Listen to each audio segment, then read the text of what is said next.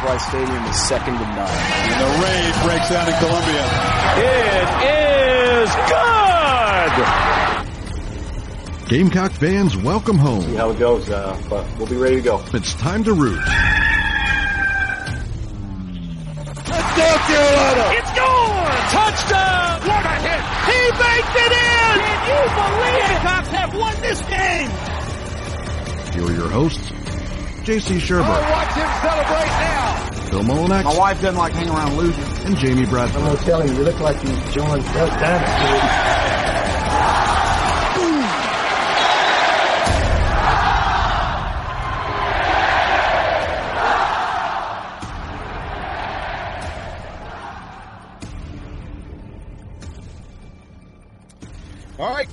And good morning. Welcome aboard and welcome home. Inside the Gamecocks, the show live from the Sinorama Studios and built by the Barndo Co. The barndominiumco.com where you can build your dream home for as low as $160 per square foot.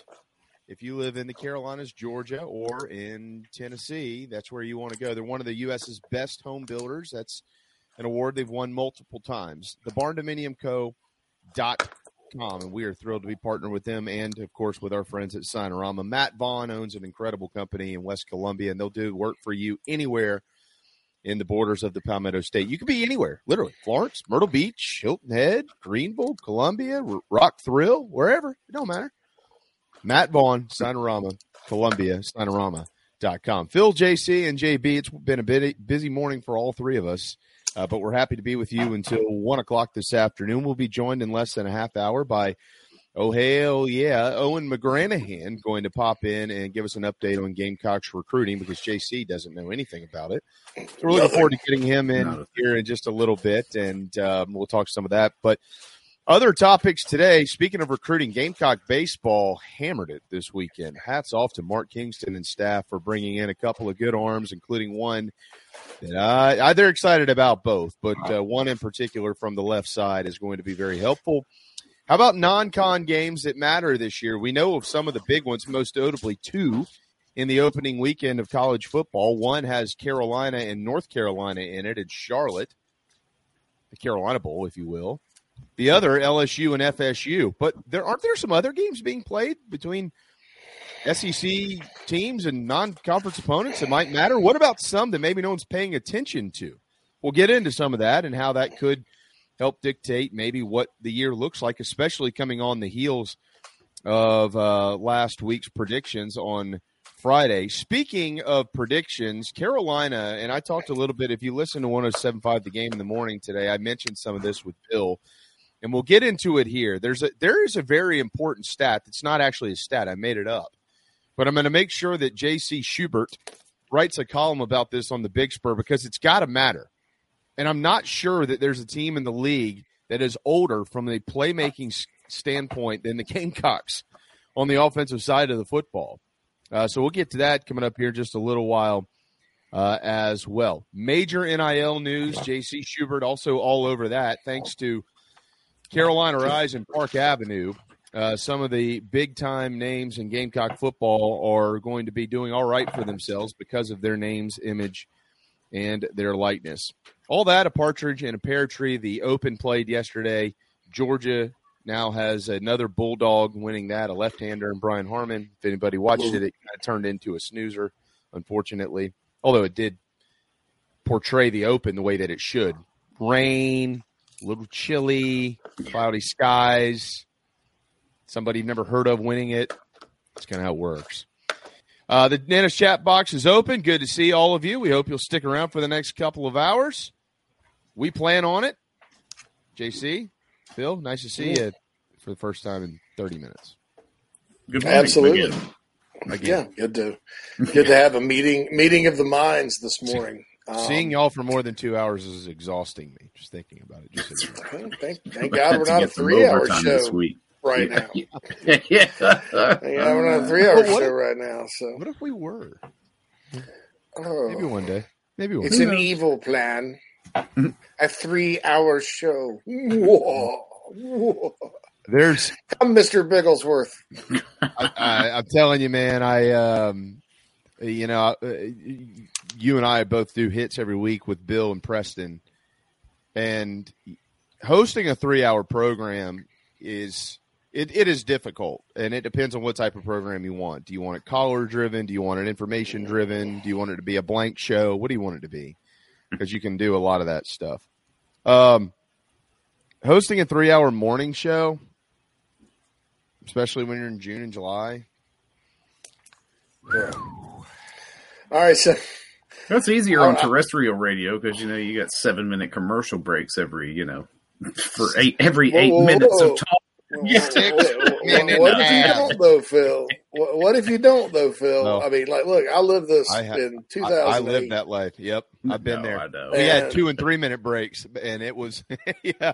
And, Oh. yeah, like, you- you- and, and look, I think a lot of times co-hosts and, and folks like that, you know, it gets to be the summertime. There's nothing to talk about. It's, it's human nature to mail it in a little bit, like right before you show you're supposed to show up. Like, ah, I can't make it today, you know.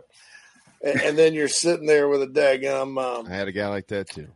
Yeah, I mean, nah, nah, it's just mutual, you know, sometimes. But uh, and then you're just sitting there, and the Columbia radio during the, the summer is just it's dead. The town's dead. Students are, are gone. Everybody's it's at not, the lake not, the beach. No, it's not like it used to be. To to be fair, let's be fair about this. Columbia is more vibrant in the summer now than it once was. Yeah, but I, I know what you, I know exactly what you're talking about. Yes, Dude, it, it was just like nobody'd call. You know, these one or two guys that would what I would even consider like a sympathy call. Like they call him, "Hey, JC, hmm. hey, how's, what's up?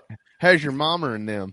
How your mama and them doing?" You know, or, or they'd just be like, uh, Sorry, do I know you, sir? I don't really have a question. I was just going to call and say go Cox and wish you a good show. You know, you can just sit there like, well, we better call him because he's about to sink. And then I had a Clemson fan call in and just like lay the f bomb on me one time. I had to the dump button right when I was starting, and that sucked. And, and there's just only so much you could talk about when you're like a kind of a Gamecock driven show. And kind of my, my narrow expertise was college football and recruiting at the time. Uh, and, and you're kind of hoping you'd get some callers and have some banter and stuff, and then you're just kind of flying solo. Oh, and then there were the times I had to fill in for Teddy on the actual Good Morning Early Morning show. Hmm. That sucked Yeah, because all Teddy's audience I was like, "Ah, Teddy's off this week. I'm not going to listen to it." And I appreciated the opportunity because Teddy gave me some, gave me some flow for doing it right. But man, oh man, it's just uh, that was that was tough. So I'm glad y'all I'm here with you two smiling faces and all our loyal listeners in the chat box uh, here in the dog days of summer. Uh, you mentioned Carol uh, Nyck Harbor NIL deals. Okay, folks. Those of you and most of you are Carolina Rise members out there in our listening audience, and you've done a great job of spreading the word. Lately, I can tell you we're up. Uh, like in the past, since I started the Diamond Fund Father's Day, so it's a little over a month, and most of the growth has come since you know the first of July. So we're up a hundred grand for the year as far as monthly members, which is uh, fantastic. outstanding growth Yeah. for a month. And, and Yeah. like I said, a lot of this money now, and we got to get more, obviously, but it goes into uh, funding Park Avenue. Well, we signed that deal with them June 30th. Um, they got back to work right after the 4th. And look at what's happened so far. uh, Nyck Harbor signs a deal with Ovation for Men, which is an outstanding cologne, which Chase was on and told you about last week.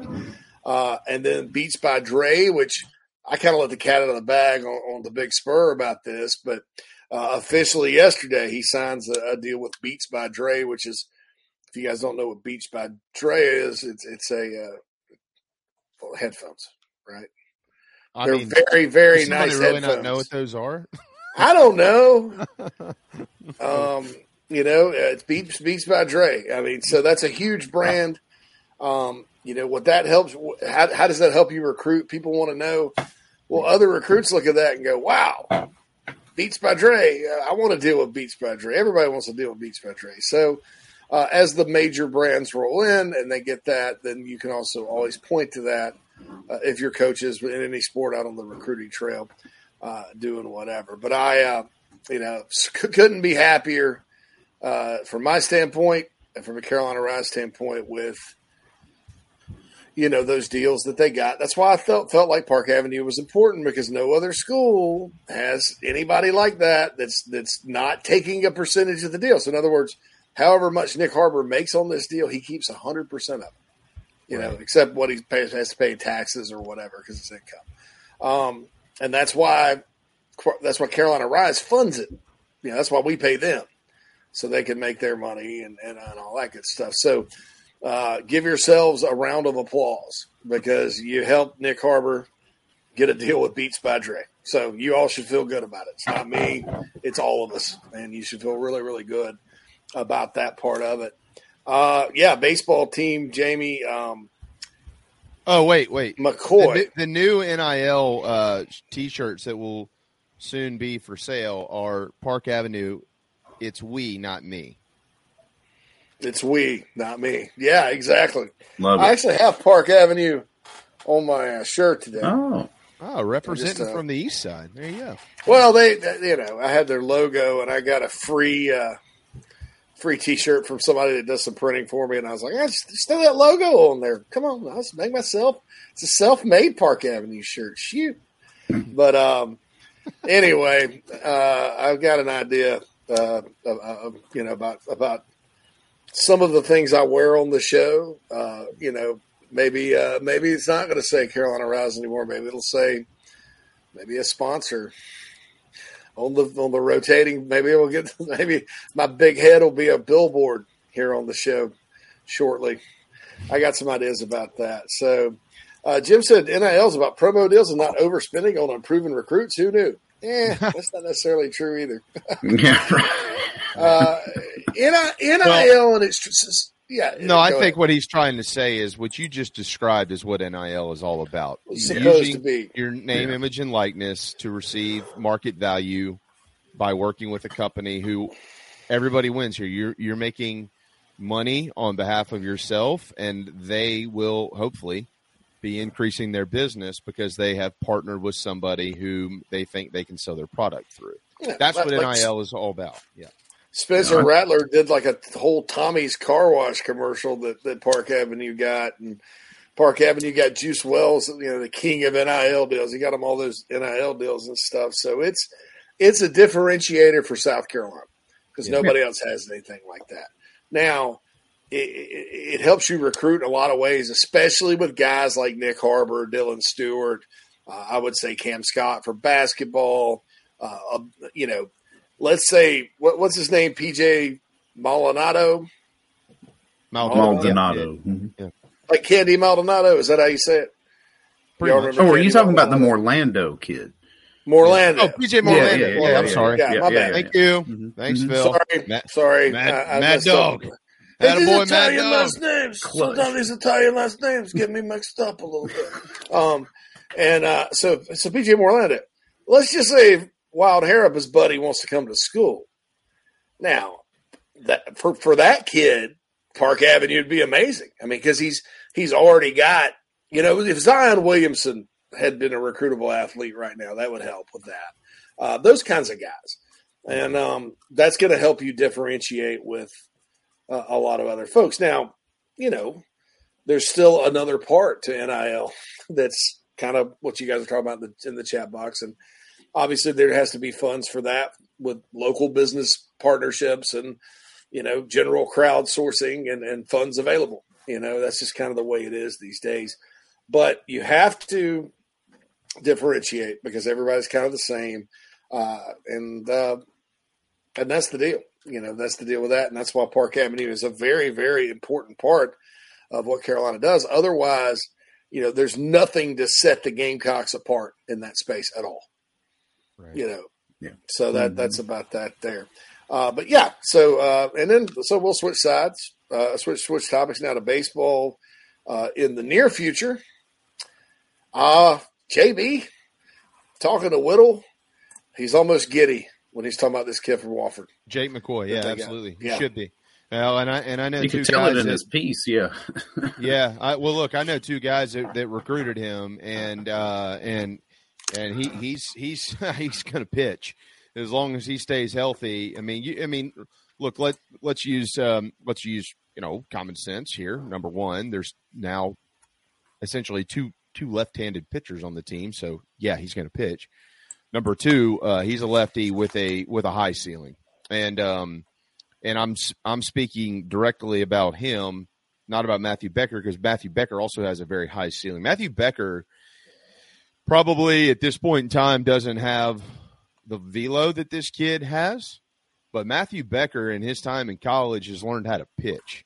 And uh, this kid, he had a couple rough innings this past year because of you know one or two pitches here that were left where they shouldn't have been left, and they left the yard because of it. Outside of that, he had a sensational season. When you see Matthew Becker in 24, you're going to go, "Wow, this guy's this guy. They like him for a reason. He's good."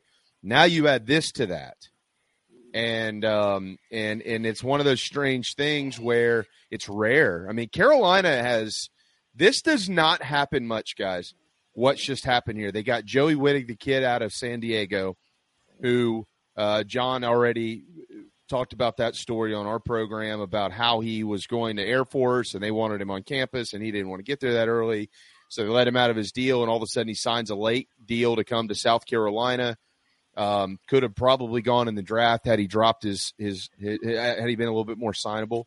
And now you got this situation with Jake McCoy, who Coach Donato leaves and goes to BC, and it, and it- these guys are allowed to get out of their NLIs, not NILs, NLIs, National Letters of Intent, and um, that's not that doesn't happen often. And so, like, I don't know that I can emphasize this enough.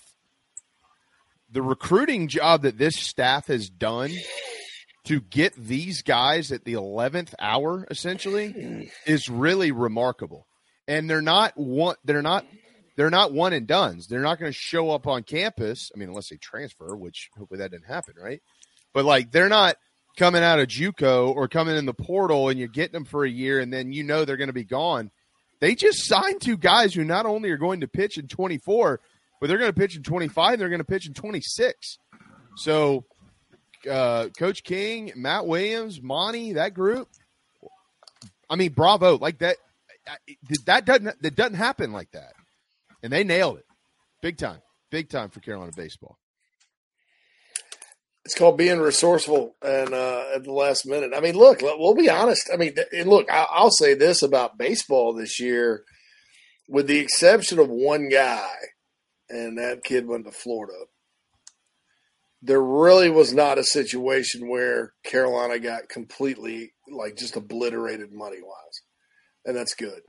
Now, there's some guys out there that were asking for a lot that the Gamecocks just didn't bother with, right? Because they didn't have the money. You know, I mean, somebody wants seventy five thousand dollars or something to sign um, two hundred. If, if it gets above, they're not going to do it. I mean, there's just not that kind of budget. It's not fair to everybody else on the team either.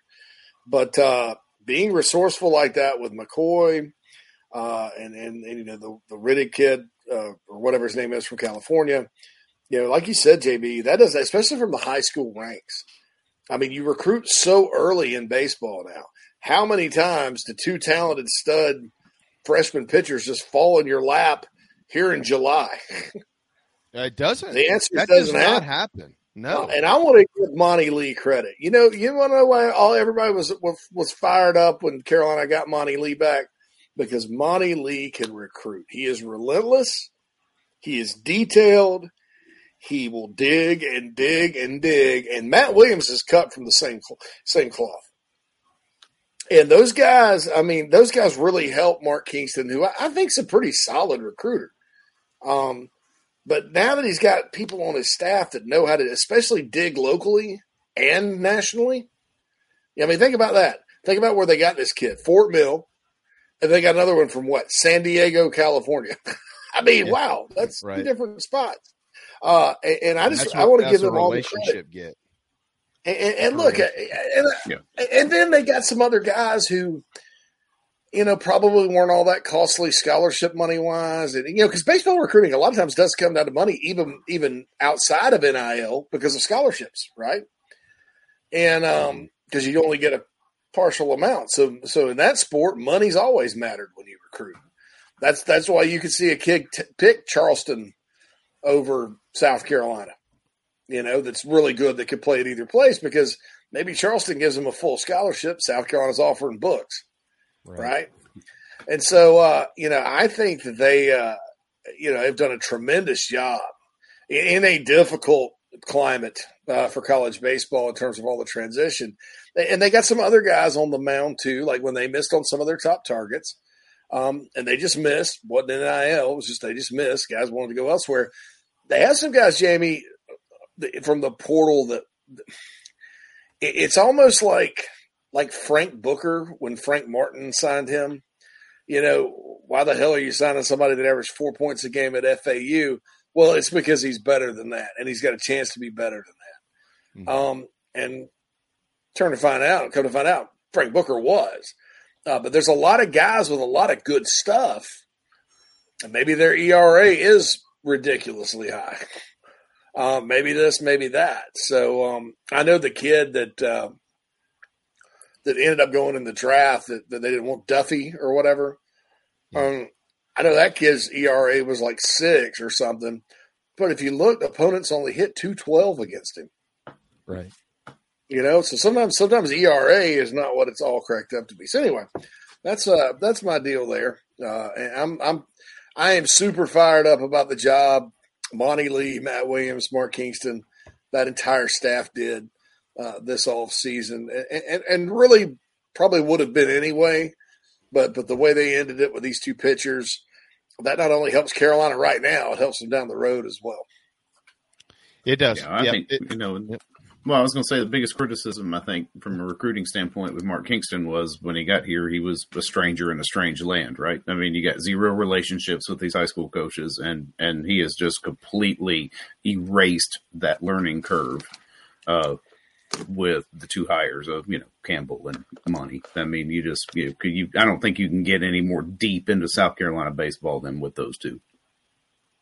No, no, oh no, no, not. We've gone round and round with that on this on this program, absolutely. And and let's not forget too that you know Saturday night Michael Polk committed, um, a young man who's coming over for um, uh, from from Georgia. You know, now they, they're going to have to do some cleaning up with him, but he's a guy with a big, big arm, and they're really excited about him as well. So it's uh it's going to be an interesting pitching step. The fall, I'll be so uh, I, I can't wait to be up there for Carolina football on the weekends. Hopefully, there'll be some of the same weekends that they're scrimmaging in Gamecock baseball because I'll be looking forward to going to to watch some of these guys kind of kind of bring themselves together under Matt Williams uh, on the staff side of things. Uh, offensively, they they've just added dudes. I mean, they're they're as we, as Coach Tanner once said, and we'll hit a timeout because Hale's up next. But and and the rest of the day, guys, just so you know, for those that are concerned, we will be very much into football and some really interesting stuff you'll enjoy. Um, but as Coach Tanner once said 20 plus years ago at South Carolina, we don't rebuild, we reload. And Mark Kingston and his staff have spent uh, the last month plus five weeks reloading. And they feel pretty good about where they're going to be in 2024 and beyond that. So hats off to them uh, for uh, for resetting the bar of Gamecock baseball and get back where you were last year, and you have another shot at going to Omaha. So we'll see what happens on that front. All right, it is eleven twenty six on July twenty fourth. How about that, huh? We are literally just under a month from the kickoff of college football. We're only a couple of weeks away from the kickoff of high school football. It'll be here before you know it, and we certainly can't wait much longer. We're teed up by travelingcountryclub.com. It is always golf season in the South. You can play it year round, and we hope that you will. Travelingcountryclub.com is the coolest club in the Carolinas. Promise you that. 45 courses to play between North and South Carolina, from the mountains to the seas. If you like golf, I, I, literally can't. I don't know what else to tell you. There's no club you can be a part of that's cooler than this. TravelingCountryClub.com. Gamecock owned and operated as well. We'll hit a timeout. Owen, hail yeah, McGranahan will join us when we return. Welcome home. That's what the Gamecocks say, and so does the Barndo Company, where they can build your dream home starting as low as $160 per square foot. If you live in the Carolinas, Georgia, or Tennessee, their turnkey process takes just four to six months on average and can be custom designed by size and details. Make your dream a reality. Visit thebarndominiumco.com. That's thebarndominiumco.com. The Barndo Company, Gamecock, owned and operated. Welcome to TravelingCountryClub.com, your modern golf club experience. Hey folks, this is Michael Manus, former Gamecock golfer, inviting you to play more golf with a membership to TravelingCountryClub.com. With over 40 courses across the Carolinas, our membership provides you with an affordable way to enjoy a club-like golf experience. From the mountains to the coast, we offer golf courses that will challenge all types of golfers, no matter your handicap level or level of play. Plus, we offer unique membership benefits not seen anywhere else as part of Traveling Country Club. Tee it up with Traveling Country Club, travelingcountryclub.com, travelingcountryclub.com, proud partners of Inside the Gamecocks, the show.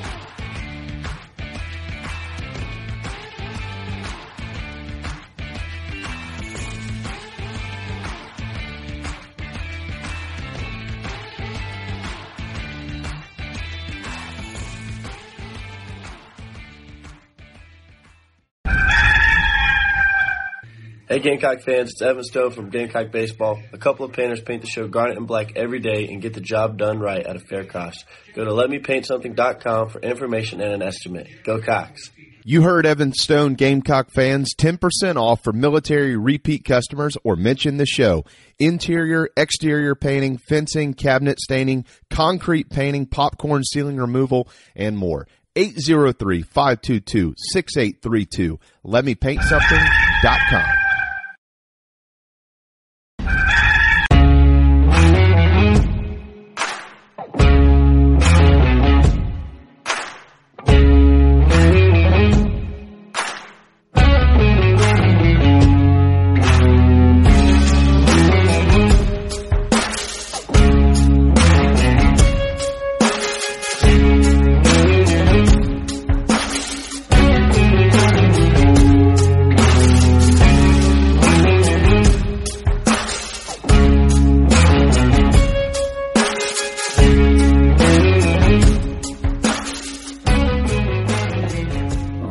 Welcome back, everybody. Inside the Gamecocks, the show. First hour of the show, as always, brought to you by Cindy Searfoss and the Coldwell Banker Kane Realty team here in the upstate.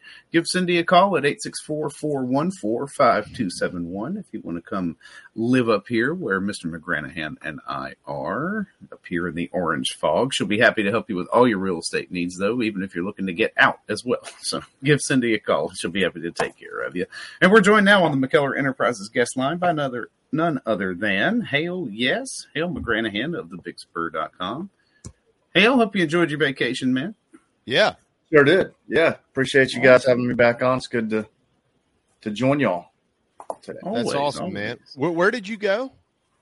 So I went to Hilton Head, then Folly Beach uh, for some some beach time with my wife, then uh, spent some time seeing some Phish concerts in, in Atlanta or Alpharetta, Georgia and Wilmington as well before I got back to reality. So yeah, a little little bit of everything last couple weeks. Four four extremely hot corners of the southern universe. That's right. Yeah, yeah, That's for sure. Hopefully, hopefully, I lost a little weight too. I, I did a lot of sweating. well, I know when I cut my grass, I uh, generally uh, I come in and the next t-shirt I put on doesn't even fit me anymore. You know, it feels like a nightgown, but uh, that's that's what it's been like around here lately. But well, I'm glad you had a good vacation and hopefully eat on Folly. Yeah. Uh, wait, what'd you say? On, what I eat on Folly? Yeah. What did you eat at oh, yeah. restaurants out there? Yeah. yeah, for sure. Uh, definitely, definitely at Lost Dog a couple times. That's yeah. We we have breakfast there pretty much every morning. We're there. Uh, Taco Boy, Ate Chico, yeah. ate at Chico Feo for the first time. We we hung out there, but hadn't had anything to eat until uh, until this last time we are down there, which was really good as well. Uh, low awesome. life, low life bar. Yeah, we we we go out to eat when we're on Folly Beach. Low life bar, right up my alley. Yeah. That's for that's for sure. All right, Hale, we'll um, we'll slide right into it here. People clearly uh, always always talking recruiting, especially when games aren't playing yet. This is the life consuming subject that never ends. Uh, coming up on July 3rd, you do have a new column out. It just uh, was published maybe 15 or 20 minutes ago on thebigspur.com. So anybody that wants to pull it up and follow along with us, we're going to kind of scroll down the list here and let you dive into um, point people in the direction to go read it. Of course, that's the point of what you do. But uh, we'll kind of dive into each of these prospects as well. Uh, there are some upcoming decisions for Gamecock football. Zymarian Lang has one on July 30th. What do we know about that young man? Yeah, he's he's been to Carolina a couple times. His his first visit was last summer, summer 22. Came to camp and, and he worked out at, at DB with Torian Gray and and he, he did a little bit of receiver. I think he, he took some reps during one on ones that summer, um, but uh, mostly mostly at DB. Uh, and, and, I think that probably has a lot to do with with Torian Gray recruits the area, and that's kind of the the you know the big push that, that I'm sure he's making when he's recruiting this this guy. But uh, Carolina's recruiting him as an athlete, DB or wide receiver. Uh, he, he came back up to camp, uh, visited during camp this past June and, and didn't work out, but was just visiting with the coaches. I hadn't taken his official visit yet here. So if, if say he does commit to Carolina uh, next week, then I, I, would imagine that that official visit will happen at some point during the fall or heck, even if he doesn't commit to Carolina, I, I, I wouldn't be surprised if, if, he was to show up for an official visit in the fall. So uh, Pittsburgh's in the mix. South Florida. He, he's from that Tampa area, so they're receiving some consideration. And he's got Kansas State in his top four as well, but he hadn't been out. He hadn't been to Kansas State. He's visited the other schools, so I, I would say it's probably uh, kind of a top three. And, and, if you assume that the Power Five schools have the edge, sorry about that. Power Five schools have the edge that uh, it's a Carolina or Pittsburgh type of situation, and and I think generally speaking, uh, you feel good about Carolina beating Pittsburgh for a guy from from Florida, but uh, I don't have a lot of tangible uh, evidence to support that. I like I don't have a crystal ball picking yet. I I, I don't have a, a, a, true feel for this guy, but but I think you know on the surface it looks like this is this is a battle Carolina could win uh, and, and ultimately get him in the class. Does he have a preference? Does he want to play wide receiver, or he just wants the opportunity to prove himself wherever he's needed? I, I, don't know that he necessarily has a preference. Uh, the other schools are recruiting him as a receiver. He's mostly played receiver, or he mostly played receiver uh, during his junior season. Um, but I don't think that he's necessarily like gung ho one way or the other. Um, so yeah. All right. Uh, there's a big date after that. Two prospects that a lot of folks know a lot about at this point. August 5th, both Jalewis Solomon and Jonathan Paylor are scheduled uh, to announce their their collegiate destinations, at least for the time being. I'm sure something could change between now and de- in December. Um, I, I, I, I, this might be a ridiculous question. Did they? Do these young men know each other? Did did they coordinate announcing on the same date, or is that just by is that just happenstance? Uh, I, I, would assume it's just happenstance. Okay, but. all right. I just somebody's going to ask that question at some point in time. Does it mean something? They're both announcing the same day. Oh, know, yeah. everybody looks too far into it. Hale. So what? A, I, I know the Paylor situation's gotten a little tight, um, but it also seems like Jalewis Solomon maybe also might be a little bit more shifted towards Gamecock football at this point in time. But what do we know really? uh, man, it, it, it feels feeling like a little bit of a broken record here. It's it's tough to say. No, um, Paylor, you know, he he obviously had South Carolina as his leader, you know, most of this year. You know, he, we we talked about how he would finish up those official visits in June, and and in the interviews would be comparing each school to South Carolina and how they stack up. But you know, NC State's been a factor from from the word go with this guy. It's you know close to home. Obviously, he's from Burlington, North Carolina, so it's uh, the in-state school, one of the in-state schools for him, and uh, a lot of people seem to think, especially up in, in that that neck of the woods, that, that NC State uh, has an edge. But but this guy's been a little bit uh, uh, hard to get a read on at times. Like he he, he kind of goes in other directions. He's he, he's very shifty, not only uh, as a player, but uh, when it comes to well to, uh, to, handling this recruiting stuff. Like it, it can kind of turn on a dime. So mm-hmm. Two weeks two weeks to go before this thing happens. Like I, who knows? Like the the winds could change tomorrow, and and you know it's a different type of storyline, but. I think probably NC State at this point. I still got my crystal ball for South Carolina, but uh, maybe maybe that'll change. We'll see. Um, you know, he's not scheduled to visit South Carolina this coming weekend. He, he's supposed to be at NC State and, North Carolina. Uh, so, so we shall see. On the before we get to Solomon on the Paylor front here, mm-hmm. um, he's he's how many times do you th- th- are you aware of, or at least ballpark that he's already been to Columbia? Uh, maybe four or five. Okay. So he's been here a decent amount for vi- officials, unofficials, camp, right? I don't know that he's been for camp, but he, you know, he took his official visit. He came to, I think, a couple games. Might have visited last summer. So three, okay. four, five, three to five, somewhere in there, decent amount. So he he's got the lay of the land pretty good. Um, yeah. NC State is the one program that's been mentioned for a while, but he's been there multiple times as well. Correct? Yeah, I don't. I certainly don't know how many times, but I, I would imagine probably a few more. More than once. Yeah, more than more than three to five, I would guess, but I I don't know for sure. Uh, so, what about North Carolina? Are, are are they late to the party? What, what's going on there? I, I don't know that they're late to the party. I mean, they're they're in the mix. I mean, they're they're supposed to have them in this weekend for. I don't know if it's for an event like the Cookout Carolina, South Carolina is doing on Friday, or just you know an unofficial visit. But I think he's he's been to North Carolina plenty of times to to know the lay of the land up there as well. I, you know, between the three, I, I, guess like it's not like he's unfamiliar with with what's going on on each campus and you know what's what's there. So uh, I'm asking those questions. I had a conversation with a uh, with with a uh, with a coach not long ago um, because recruiting. Hell, you know this as well as anybody. You you cover it inside and out. Has changed so much. The ca- not only you know, bringing NIL into it, obviously that's a that's a talking point and a sticking point that everybody wants to immediately go to. But calendars have changed, events have changed. Uh, you look at this coming weekend, and and this isn't just a conversation about South Carolina. This is about everybody. Uh, fan bases all across the country who follow recruiting intently. Uh, they see names that are on the board that maybe are not committed to their program yet, and they're going to other cookouts. It seems like every program in college football is having a cookout this weekend. Um, and so I guess what I'm getting at here is it, it, was it was mentioned to me that a lot of these prospects who are trying to make decisions before or right around the beginning of their football season, which is coming up here in just a couple of weeks for high school, are trying to squeeze in some last minute trips, especially to places that uh, maybe weren't as high on the list or, hey, I want to just double check. And I'm not saying that is what's happening with Jonathan Paylor or anybody else out there. All I'm saying is it just seems like it just seems like what used to be kind of a known as we followed the trends and the tracks of a lot of these guys, and you could kind of predict maybe what they were going to do.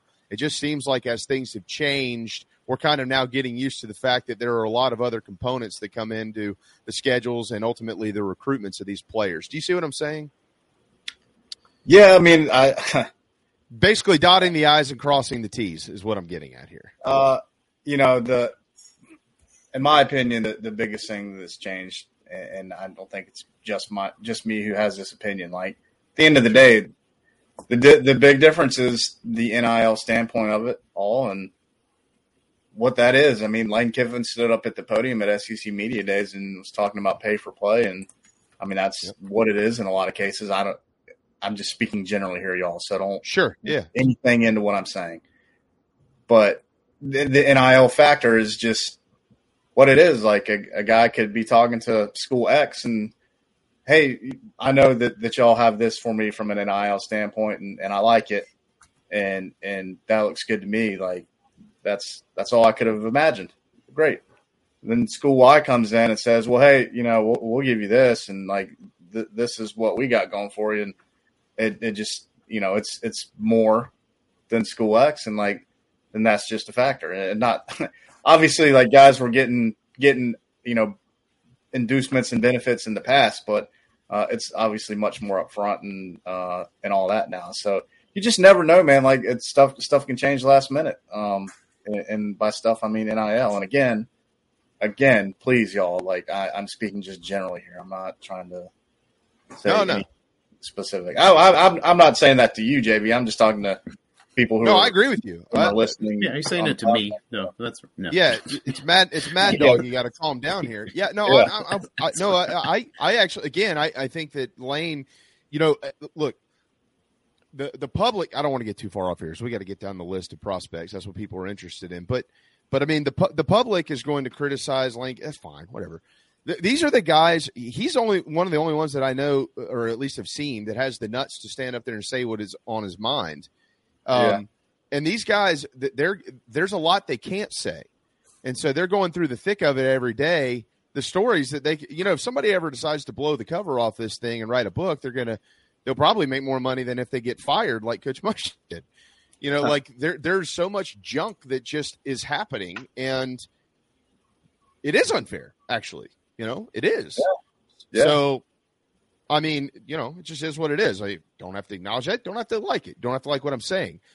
I, I just know that there's enough stories out there from guys, coaches like Lane Kiffin and others who say this is insane what we're having to do right now because NIL was not the purpose of NIL was not to say, okay, well, here what I get. I tell you what, we'll give you ten grand under the table just to visit, and while you're here, we're going to offer you this, this, and this, and NIL to commit. That's illegal, but you can't prove it. So what do we know? All right, uh, Jalewis Solomon um, I, I at one point in time, it seemed like he was kind of written off for South Carolina. Essentially, that might not be the case anymore. Yeah, he, he's supposed to be coming back up. Um, and there's been conflicting reports from you know various reporters, various outlets that he is coming, that he isn't coming. We we've reported the big at the Big Spur that he's coming, and, and until we're told otherwise from him or somebody else, you know, we're we're planning on on him ex- we're expecting him to be in town on Friday. Okay. Uh, you know, things can change obviously, but but that's kind of where we're at right now. He's supposed to be at Auburn this weekend as well. Florida State's still in the mix too. So I, I would say it's probably those three as like the main the main ones that, that we're going to be you know looking at and uh, that and that he's thinking about it as he gets closer to, to next Saturday for for his decision. Yeah, I, you gotta like the fact that Torian Gray's in your corner there, don't you? It doesn't hurt. It does not hurt. Yeah. Um, yeah. But you know, his he's he's got a, a brother who signed with Auburn a couple years ago, and Florida State's pretty close to home, and and they've been the favorite uh, off and on during this process. I mean, he did say South Carolina was his favorite coming out of the official visit, so um, they've held that distinction as well, and you know, like we've said before, he was at that Tennessee game last last fall, so that was obviously a, a big difference maker in, in getting Carolina, you know, to where they're at right now. So, so we shall see again, man. It's it's a couple weeks away. It, th- these last couple of visits could could go one way or the other, and, and helping and pushing him towards the decision. Um, we kind of have to see how how this goes you know, Mad Dog NIL aside, like if you if you have a story to sell, a, a some a, a, member of the secondary, I'm recruiting you to come play in the secondary here. I just don't know of anybody right now outside of just signing elite five star prospects every year that has a better story to sell than you're going to be developed by this guy. Let me show you what he's done in the short two years that he's been here. Darius Rush is in the league. Cam Smith is in the league. Let me show you what happened last year uh, Nick Emmanwori, although whatever some of the media, I don't know what was going on up there. We'll get to that in the second hour. Decided he wasn't a preseason All SEC selection. He was an All American as a freshman.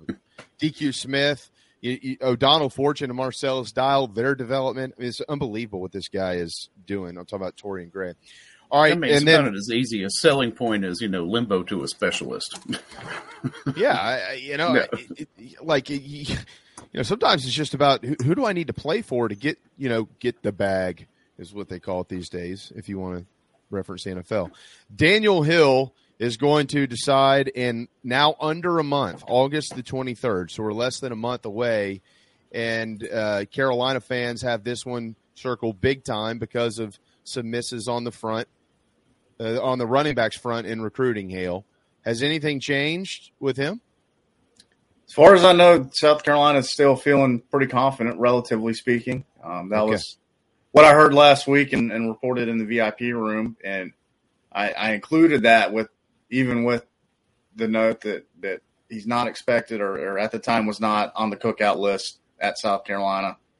Um, and and I don't know if that's changed or will change. It probably not. It's it's a long drive from Meridian, Mississippi, and by the way, Tuscaloosa, Alabama is on the way, and you know a little more than an hour from his house. So even if he does say go to Alabama this weekend and, and doesn't make it back to Columbia, uh, I, I, think there still might be some confidence on Carolina's end. I again, I don't know.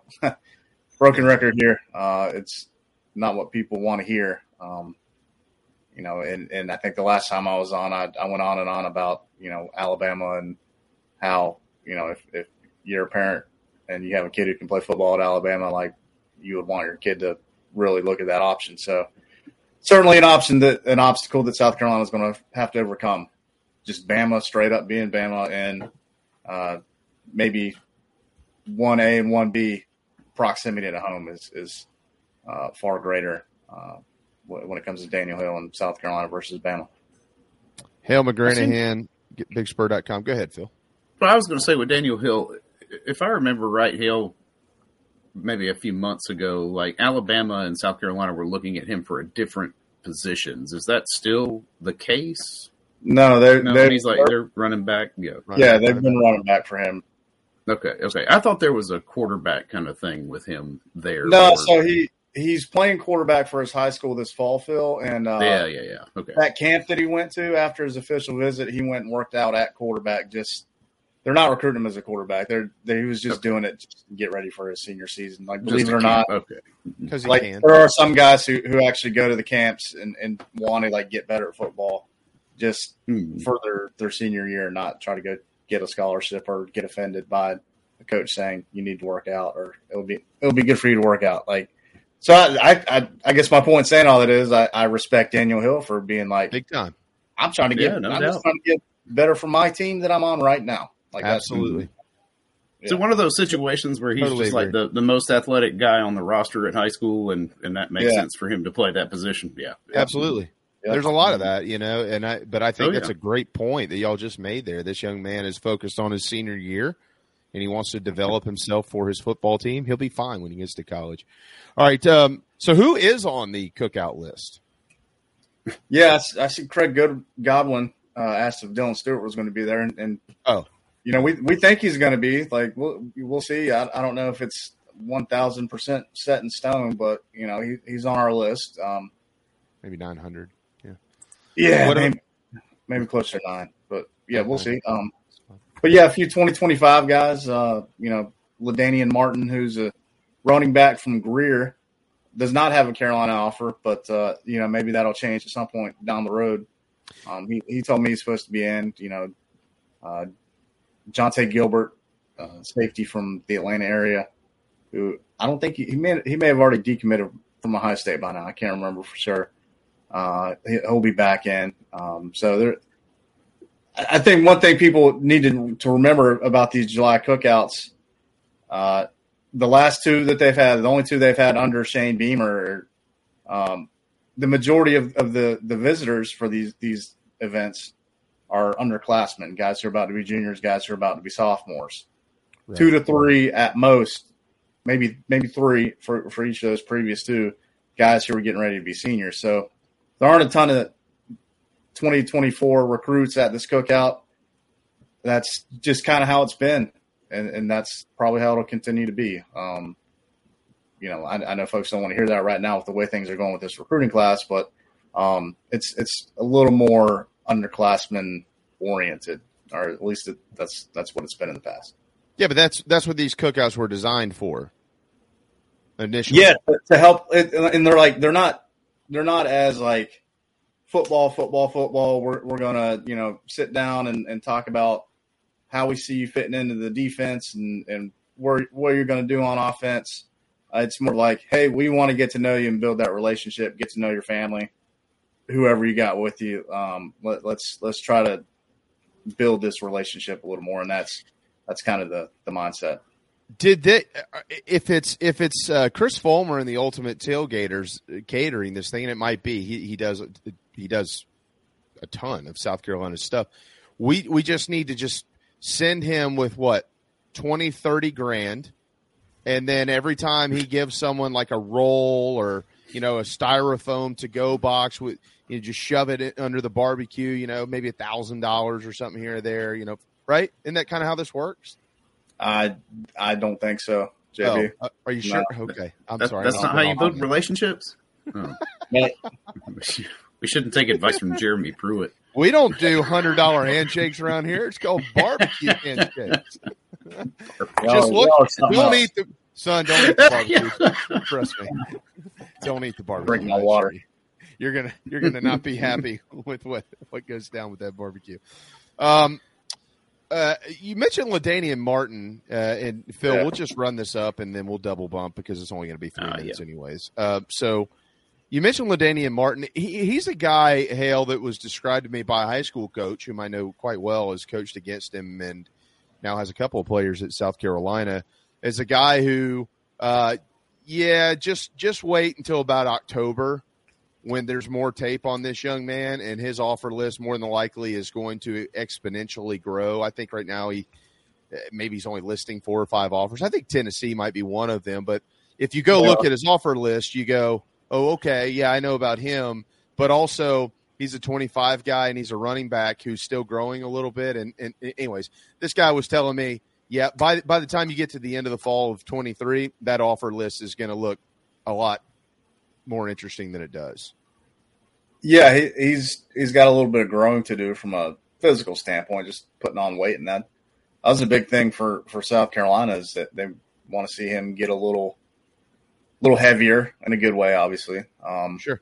And same same thing can be said about uh, uh, Marquise Henderson from from BHP, who's also a 2025 running back, who's again a little little slighter right now, but obviously still young, and he and Martin are are damn good, man. Like I've I've been talking a lot about the the 2025 class of running backs in South Carolina, and those those two guys, in my opinion, are at the top. But there are a few others. Um, it's just for whatever reason that position's really good in, in South Carolina for that cycle, and and uh, yeah, Martin Martin might be the best, and kid from BHP just right there with him so yeah, I I, I think uh, it, it, behooves South Carolina to try to get those guys onto campus as much as all as possible, even though they haven't offered yet, because um, you, you want to again build relationships and and uh, lay the groundwork, I guess. Long way away to have this conversation, but if you have uh, eventually two top 250 running backs in your own state, that could be a big deal for South Carolina football um, if they can if they can land them. All right, Hale. Yep. Uh, after we're on the uh, backside of SEC media days now, did you take away anything from what was said or not said last week? Did you take away anything from uh, the media's predictions, including the five whomever they were that decided Vanderbilt was going to wrap the whole thing up this year? Yeah. Probably student I, media, by the way. It was in Nashville, so yeah. I don't. I don't vote for that preseason stuff for reasons like you just said, like Vanderbilt got five first place votes. Like it's it's kind of a joke. Like I I think it's pretty antiquated at this point that you know we as in the collective people who follow SEC football are still you know using what the media says as like the preseason polls. Like uh, it just I don't know. It's it's kind of a joke. Then you, you mentioned Nicky Emmanwori doesn't even make third team All SEC. The fact that they even put out three teams is kind of silly to me. But like he doesn't he doesn't get put on the third team defense. Like, I, look at the stats. Like, are, are, the people who are voting don't even look at the stats anymore? That I don't. That, in my opinion, is like how how folks used to kind of gauge these things. Is like, who's returning? Who's got the best stats from last season? All right, put them on the list. Like, uh, it's it, that to me was. But those things I just laid out are just stupid. I mean, I don't know. Well, I, I, I, don't. I, don't get too fired up about preseason polls anyway. So no, I don't. And I think I'm having the conversation in a little bit of a different form. I had it this morning with Bill Preston on 107.5 the game because, I mean, no offense to Ladd McConkey, I think he's a wonderful wide receiver at Georgia, and he's going to have a great year. I, but I, I mean, I, I know we're all a little biased here. Okay, let's roll that out on the table. That's fine. That doesn't mm-hmm. mean we don't know what talent looks like. So if I ask either one of you today, who do you want, Ladd McConkey or Juice Wells? Who you taking? It's not really much of a question. You're taking right. Juice Wells. We've seen them both play. Okay, right. so I mean, if Juice Wells was playing for Tennessee, I'd say the same thing. But it's irrelevant. I'm talking about who are the best players in the conference. I, I mentioned it this morning, and again, not don't want to totally go down this rabbit hole. I love what Coach uh, Coach might as well be Coach Commissioner Sankey and the SEC have done. Um, you know, they they have made this an event. It is a TV. It's a made for TV event now, right? Um, yeah. It's the most watched media days in the country. It should be. It's large and it's in charge, and there's a lot of stuff that comes out of it. They want to eventually turn it into a little bit more of a fan event. Okay, I'm fine with that. You know, the NFL draft gets a bunch of TV ratings and make a bunch of money on it. It's great. It's fine. They they do though need to be careful. To your point, Hale, because there's a fine line that I I, I think now maybe somebody in the league office hopefully is seeing they might be on the verge of crossing here, and you don't want this to turn into a, a clown show. Like you, you want the if you want to credential everybody, fine, but maybe you put parameters in place as to actually who can vote, and not just some kid who showed up who's covering Vanderbilt for the local high school in Nashville. While it's great that he's in there and he gets to ask a question to one of his heroes, that's awesome. He doesn't. That doesn't mean that he needs to be voting, you know. And and Nicky Emmanwori not being on the in the top three teams in the league is mind blowing to me. I, so I, I just think that they need to be careful about making sure that the rest of the country doesn't start laughing at this thing instead of trying to emulate it themselves. It turns into a laughing stock and then it starts falling apart. You don't want that. Yeah, seems like they they started letting a lot of people come in, like people who aren't even credentialed to cover South Carolina here in Columbia get credentialed for that. And I'm not talking trash about I, particular individual, but like that seems to me like they're trying a little too much to to grow this thing into something that I mean it's already it's already ridiculous that that they're trying to to in my opinion make it this big spectacle of an event like like coaches and players walk into this thing most mostly players I guess know that it's just over the top and ridiculous a circus whatever you want to call it. They don't say anything. Like right. there's there's Spencer Rattler sit up there and giving stock answers because you know Lord knows if he says anything half interesting, like what kind of floodgates that could open. So it's like, well, do you try to say something interesting, or you just try to be boring as hell and like, uh, you know, maybe that'll that'll make everybody a little less interested and, and not put you in position to you know, say something dumb. I don't know. I just again, like there are three there are three all SEC teams. We're talking we're sitting here talking about Nick Emmanwori being on not being third team all SEC. Why the hell is there even a third team all SEC? Like who gives a damn? team. You, and there's already six other like we're talking about long snappers. Third, who's the third team all SEC preseason long snapper? I don't know, but there is one, and that's dumb as shit. Sorry, like that's it's so stupid. And the whole thing, I didn't go. Like, I, I don't know that I'll go again. Like, it's just, it's just too much, man. It, it, yeah. yeah. Well, hey, look, you know, Dakereon Joyner made third team all purpose back, but last I checked, he's a running back for South Carolina. Yeah. So, uh, yeah, you know, it, um, yeah, I, I, they just need to be careful. And, and again, look, I, if you want to make it big, I, I, okay, okay, that's fine. But when it comes down to brass tacks, let's get the things out that people are going to talk about for the next month, preseason teams and stuff like that. Okay, let's let's put the adults at the big table, and then we'll leave the children over here. You know, and it, they got to find a way to do that if they're going to continue to grow it. But we'll leave this for another day. Wonderful job as always, Hale. You sure are the man. Checks in the mail. Appreciate it, boys. Enjoyed being on. Mm-hmm. Hey, good news late this week actually cover practice. Yeah, yeah, that's right. There'll be real practice to cover. That's correct. Yeah, we're talking Thank about God. practice. Yeah, thank uh, God, right? I, I, almost take just the regular, just the off season itself more than SEC media days. No, like off season sucks. This is the worst. Oh, don't worry. The spectacle will be even larger in Dallas next year. oh, yeah. Jerry Jones is going to come out in like a you know wrestler suit or something. Yeah, it's this is going to be nice. Yeah, they had a concert this oh, year. Or Woo Pig. See you, buddy. Have a wonderful week. Yeah, Thank man. you. Thanks, Hale. Hale McGranahan, thebigspur.com. Time out. We'll be right back.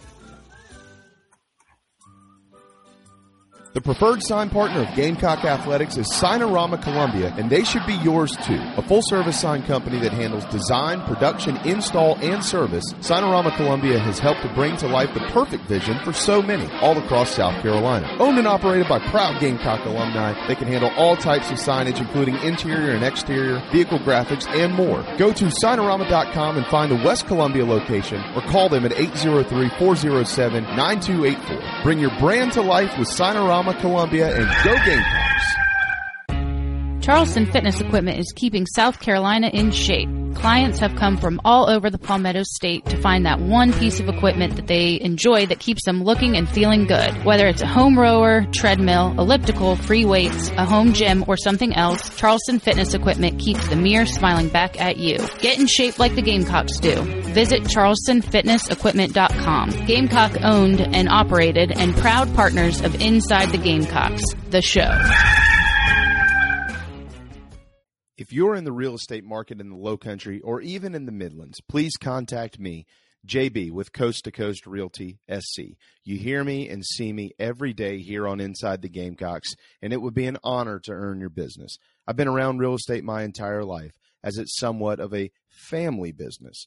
I work with an elite team of experts from loans to insurance to closing, and they make my clients and my life very easy. It really is elite. Coast to Coast Realty SC.com is where you can find our staff, and you can always reach out to me here as well. Go Gamecocks. Coach oh, O here. And when I'm not eating average jambalaya or celebrating endless summer in Destin, I like to eat pimento cheese straight off the bucket. Mmm. And the only pimento cheese I like to eat is from Nana's Porch. It's award winning. It'll melt in your mouth. It's good on a cracker. It's good in a bowl. It's good on a piece of bread. Also, don't forget Nana's Porch has a hell of a food truck. It's award winning as well, and they're here for all of your catering needs. So get online, nanasporch.com. It's mm-mm good. Coach O signing off. In the summer, go Tiger. Ladies and gentlemen, here it is. Just as your State Farm agent combines good neighbor service with surprisingly great rates, you can combine your home, auto, life, or small business insurance with Tony Pope State Farm Insurance today. And guess what you'll get? That's right, even more good neighbor service with surprisingly great rates. In fact, Tony Pope State Farm is your go-to agent anywhere in South Carolina, North Carolina, or Georgia for the service you deserve at the price you want. So try combining your home, life, auto, and or small business insurance today. Tony Pope State Farm has been in business for more than 30 years and can handle anything you need in the tri state area. Once again, Tony Pope State Farm will help you mix and match perfectly. Call 843 851 2222 or visit TonyPope.com today. Like a good neighbor, State Farm is there. Are you looking to buy a new home? Kevin O'Connell with Union Home Mortgage is a local mortgage expert and Gamecocks fan servicing North and South Carolina. Whether you're buying a home, building your dream home with new construction, or turning your equity into cash, UHM's world-class service will ensure you find the perfect mortgage to achieve your home ownership goals. Call Kevin at 803-906-0244 or visit UHM.com today. Union Home Mortgage is an equal housing lender NMLS 2229, LONMLS 1772182.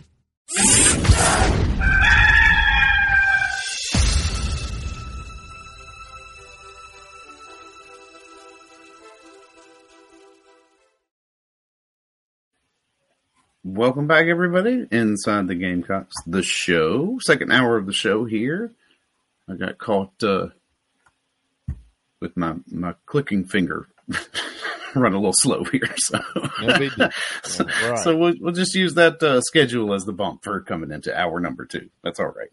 Completely totally professionally run. totally fine. 1207 near hour number two on this Monday, kicking off what is the final week without some version of college football, believe it or not, because next week uh, we will have practice beginning at the end of it. So this is it. This is our final week without the Gamecocks on the field through uh, the month of November. And uh, we assure you we'll get you to the finish line, and we're looking forward to that. Chris, yes, it's the Roost in West Ashley. Um, when you go in there, if Ralph is in there or Ray is in there, you can mention my name, ask for Ray or Ralph, and you tell them that we sent you in there. Uh, they're wonderful people. Look at the walls. Um, they've gotten all kinds of autographs and stuff over the years. I've actually course, I got a few friends who've gone in there and signed a few, you know, smoking those guys have signed a bunch of stuff up on the walls as well. But it's pretty cool, man. Uh, so go in there and uh, it uh, get the pretzel. Uh, I love their Philly cheesesteak. Um, but uh, yeah, I haven't been in there in a while. I need to go see them. So enjoy. Hopefully you, hopefully you're gonna, hopefully you're red fishing tomorrow. That would make this even better. But um, enjoy. Are you talking about dog and duck? No, no, we're talking about the roost. No, the roost in West Ashley. Uh, it's it is the oh. Gamecock bar in the Low Country. There's nothing that's close to it. It's awesome. Yeah, let's have a party there. Well, we can have a party there. That's easy. That's an easy. I just easy found out I'm going to Columbia on August seventh for a meeting. So probably a meeting that you're greatly looking forward to. Um, it's with it's, it's with a very well, we'll just talk about that meeting later. anyway, um, it's it's a meeting I think you'll appreciate, JB. But uh, anyway, speaking of meetings, we do have some exciting news. Uh, JC and Morgan will live stream tomorrow. Uh, and our special guest tomorrow on the JC and Morgan podcast. Y- y'all notice Mike's been hanging around with us a lot lately. There's a reason for that. Uh, but we'll have the old team more. It'll be on the YouTube page, the Big Spur, and on social media, just like this here. Uh, but we're going to live stream it, me and the Morgs. And our special guest tomorrow is, drum roll, please, Gamecock head football coach Shane Beamer. Yeah, Shane people. Beamer will be uh, on the the first live stream for JC and Morgan. So the beams coming on. I, I call it I call him beams because Spurrier. One time I I went over to the football building. I was uh, I was bringing Shane. It's back when you had tape of prospects, like video VHS, right? That's how long ago it was when Shane was there. So I'd been to high school and picked up some tape and I had some extra tape and uh, brought him some um, some tape. And I was at the football building and we're going up the elevators, the old one, the Hood building. Spurs in there. He's like, oh shoot, it's the Beams, Coach Beams, Coach Beams. yeah, that's weird. that was like that was like the first time I'd ever met Steve Spurrier. The second time was when uh, he looked at me and Scott Hood, and our bellies were hanging out, and we were in Destin at SEC meetings, and he had his shirt off going to the beach. He's like, "Hey, what's up? You boys going to work out?" I think I lost hundred pounds like shortly thereafter. you know, I was like probably just because of embarrassment. And I felt so man good. Throws the shade better coach, than a 200 year old oak tree. I felt so good. The head ball coach shamed me, you know, because uh, you know, I didn't, I didn't, I didn't, you know, he was he didn't like uh, he didn't like other head coaches that, that have come through, like like you know, uh, he wasn't very approachable, you know, for for guys like recruiting guys. Like he's like, well, you need to go talk to Steve Junior.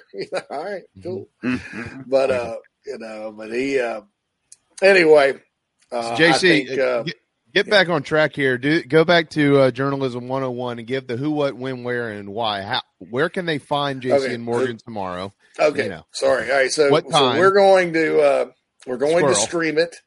We're going to stream it right here where we stream inside the Gamecocks on the Big Spur YouTube page because if we streamed it on another YouTube page, it wouldn't get any audience because there's not a lot of not a lot of um, not a lot of audience on those YouTube pages. Uh, so set your notifications if you have not hit the subscribe button. Subscribe to our YouTube page because it's not you don't have to pay a membership fee. You're just a, like a free subscriber, and what that does it sends you a notification whenever we go live with anything. Um, who knows? We may have several live shows going. Clicking on that YouTube page and elsewhere in the near future. And so uh, Krager says yes. You can comment in the chat box. I'll be honest mine and Mike's show is not necessarily a chat boxy show, so you can chat, but we may not get to anything, especially with Beamer because we got a lot to ask him and stuff. But certainly, you're welcome to chat, right? And, and you can chat right on up to the, you know, and then switch the other go the because the show will be right behind it. The uh, at ten thirty is when Beamer's joining us, so it'll be right. You know, you want to join it. We'll, we'll be streaming before that. Probably, I think we'll start around nine forty-five and then get Shane in, and so he'll be there at the end. Uh, and uh, yeah, you can do that. And if you miss it, you can always catch it on JC and Morgan on Spotify, uh, Apple. Um, JC and Morgan's actually on a lot more platforms than we are, just because we've I've had it for a long time. It's it's on iHeartRadio, Audible, where you get the audio books. Of course, mm-hmm. we are too. But uh, yeah, JC and Morgan's everywhere. I mean, you uh, you could just Google it and and see. But um, you know, if you want to join us live, um, you know, ten thirty for Beamer, nine forty five start time. RLE's got it pretty much laid out for you. Yeah, uh, right there. Your publicist excited. chiming in and getting this right. This is...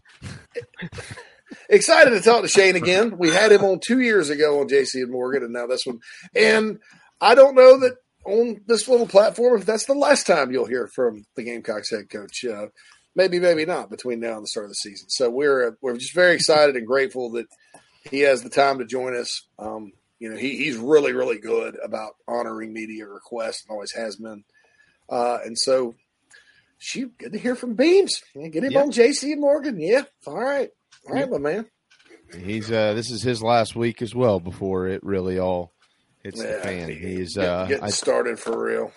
I think I would actually, have with that our start time tomorrow for Inside the Gamecocks might be adjusted by about fifteen minutes or so, depending on how that yeah. beamer. Yeah, yeah, let's we'll keep it a little flexible. We might run a little late yeah. tomorrow. Yeah.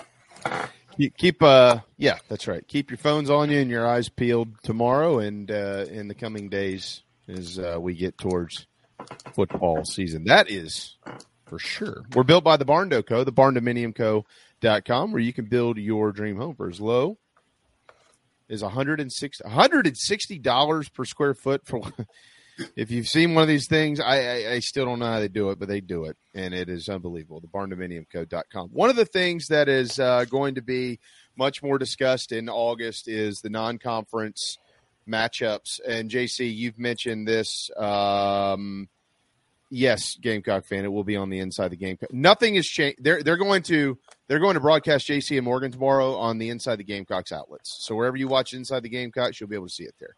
Uh, it starts at 9:45. Shane will be on about 10:30. So just tune in at 9:43. That would uh, that'll help pay the bills. Um, w- but uh, one of the things, JC, you mentioned a couple of months ago, I think it was really back in May as we were kind of getting into the summer, was that the preseason non-conference or preseason early season non-conference schedule for SEC programs this year might not be as and across the country. Let's just be honest, um, heavy as it as it has been in years past. Uh, that that doesn't mean though that doesn't mean though that there won't be great games or games that change maybe a little bit of the direction of which we think the college football season may go early on. Um, this conversation is being had without North Carolina and the Gamecocks and without LSU and Florida State. Clearly, those are the two most watched or will be the two most anticipated and probably most watched non-conference games in college football, airing back to back weeks at seven thirty on ABC on the opening weekend, guys. But there are others. Florida and Utah is interesting, and we'll come back to that here in just a minute. But I, I, I want to. I'm fast forwarding for a reason here to week three, especially after we watched SEC Media Days last week. Okay, and JC's going to laugh at Phil. You're going to laugh at this, but I know that JC is going to laugh at this. This is never talked about. What I'm about to give you these stats. Okay, there are two games that are strange that week. One, Vanderbilt is at UNLV, and and I'll tell you why in a second. The other is Kansas State at Missouri. Okay. All right. Let's start with Vandy. Anybody know who the head coach at UNLV is? Barry Odom. Barry Odom. Yeah, I was going to say Barry Odom. Coach O, but Barry Odom. Right? In his first year at UNLV. Okay. All right. he, there's some familiarity there with Vandy. Now, I'm not saying that UNLV is going to beat them, although they could. Just handing yourself off to the desert in the third week of the college football season doesn't seem like the most logical move an SEC program could make, but they're doing it, and that's a that's a game that's going to air at uh, Vegas. JC is that three uh, three hours behind the East Coast? Yeah, they're Pacific time zone. Yeah, so they're they're two hours behind Nashville. So okay, so six, so four o'clock out there. The Missouri and Kansas State matchup is also interesting. Kansas State won 10 games last year, but I, I, I want to bring this up. Why is Barry Odom at UNLV? Does anybody? Rem- I know that he his final year at Missouri lost five straight games, right, to finish with a six and six record. Mm-hmm. Do y'all know what Barry Odom's record was at Missouri? It wasn't stellar. Uh, okay, kind of like what Eli Drinkwitz is. Why is Eli Drinkwitz there?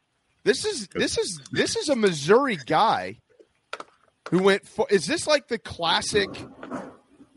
Oh crap! We might have made a mistake, even though they just extended drink. You've got Mizzou who went four and eight in Odom's first year, seven and six, eight and five. Then they fell to six and six. He was twenty five and twenty five and thirteen and nineteen. Drinkwitz has been there for three years, and and look, maybe there are expectations this year. I don't know what those are. He has not had a winning record.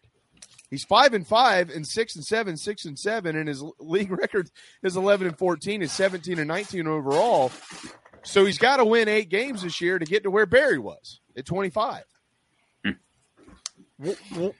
Uh, I just something. You see what I'm getting at? Week three might be a strange week with these two games. And then I started looking at comparing the coaches. I was like, wait a second. This might be the classic. We think we're better than we are, and we're not. You, you know who uh, Barry Odom's offensive coordinator was, don't you? For his first three years, Josh Heupel. Oh, really? Yeah. Yeah. uh, what a marriage that was. Anyway. Uh, and then uh, his last year, uh, I, I, actually thought their offense his last year made a little bit more sense, but it was uh, Derek Dooley was the uh, the OC. Um, and, and what had happened was uh, they got Kelly Bryant, and they thought that with the mighty Kelly Bryant coming in oh dear God, we're gonna we're gonna win the national championship because he's the mighty Clemson quarterback. And right. They had a favorable schedule. People were talking about them being eight zero oh with Georgia coming to town and all this other stuff. And they beat the Gamecock, thanks in no small part to a terrible play call inside the five, which was one of Bryan McClendon's bugaboos, especially with Hilinski. But uh, they uh, they fell apart shortly thereafter. Finished six and six. Did not get to go to a bowl because they they had that stupid. It was really an unfair probation, and so they canned him. And and the thing with Barry Odom, you know, I think I think he's a good coach. Uh, I think as a D coordinator, he's elite. Uh, I think he's about as exciting as Brad Brownell, Clemson's basketball coach uh, who has lasted this long. Uh, but you know, Brownell, they're they're kind of the same guy. Great coach, but uh, as exciting as cardboard. That's why if you're UNLV, I would have definitely uh, definitely hired Coach O. Um, but you know, Barry Odom did a good thing. He hired Bobby Petrino originally as his OC. Yep. Before uh, before A and M got him, so uh, that was a pretty good move. But uh, you know, I, I, don't know. Can can a guy like Barry Odom win at UNLV? They've tried everything else out there. They've tried the. I remember they went and got the hot shot one double A coach in Wolf um, from Montana. He sucked terribly. They hired the local high school guy who everybody rooted for, wanted to get the job. He just the bottom fell out. They hired the guy from Oregon, which is one of the worst hires I've ever seen uh, Marcus Arroyo, and he I think he won one game in two years. Uh, it, it is a place I do think if you grind, uh, considering the conference they're in, the location they're in, the yeah. fact they play in an awesome stadium, I think you could you could win you just you just have to really know what you're doing. And I don't know that Barry Odom's going to excite everybody out there. So uh, I mean, it's kind of an odd fit. But yeah, I mean, hey, and, and I'll say I'll say this too. Last time UNLV played Vanderbilt, uh, they beat Vanderbilt by three touchdowns in Nashville. Right. It was one. It was a low point of the Derek uh, Mason era by, by a lot. So, whom, by the way, the SEC decided they should have him in for media days this week, which was rather interesting as as well. Um, is there anything in week? We'll come back to that in just a second and actually get into some. I'll tell you what. It's twelve twenty before Yeah, we yeah. before I Mhm. even before we even start this. Let's hit a timeout. We're painted garnet and black by a couple of painters. Let me paint something.com. Tristan Still runs an outstanding painting business. They're uh, in my opinion, the best in the in the state, and that's not just because we promote them around here. They're unbelievable what they do. Let me paint something.com.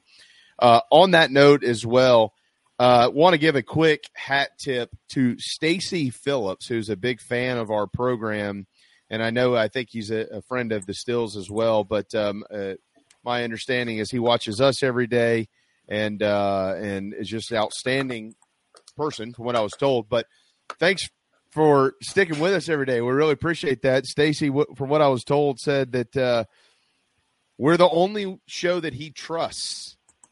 So that's awesome. Thanks, Stacy.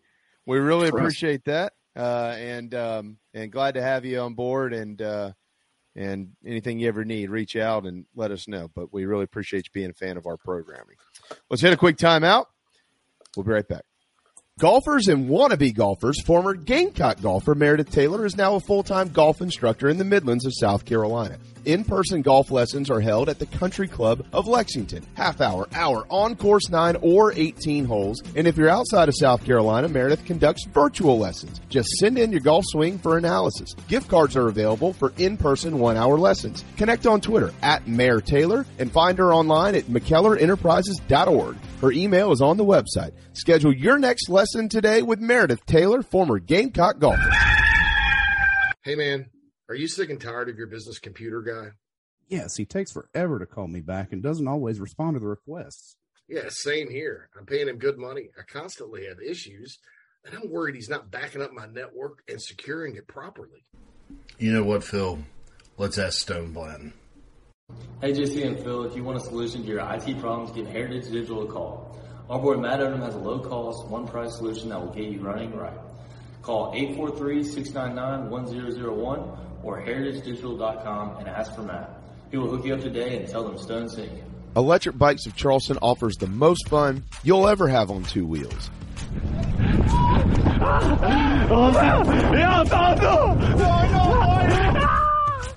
Magnum, Velotric, Aventon bikes, and more. And they sell to consumers all across the state and offer outstanding warranties and service after the sale. Five levels of pedal assist plus a throttle help you handle the southern heat better, but still get great exercise. Bikes are available all ages and sizes. ElectricBikesCharleston.com or stop into their store in Mount Pleasant. Electric Bikes of Charleston, powering inside the Gamecocks, the show. Electric Bikes in Charleston! Electric Bikes in Charleston! Electric Bikes in Charleston! Charleston! that doesn't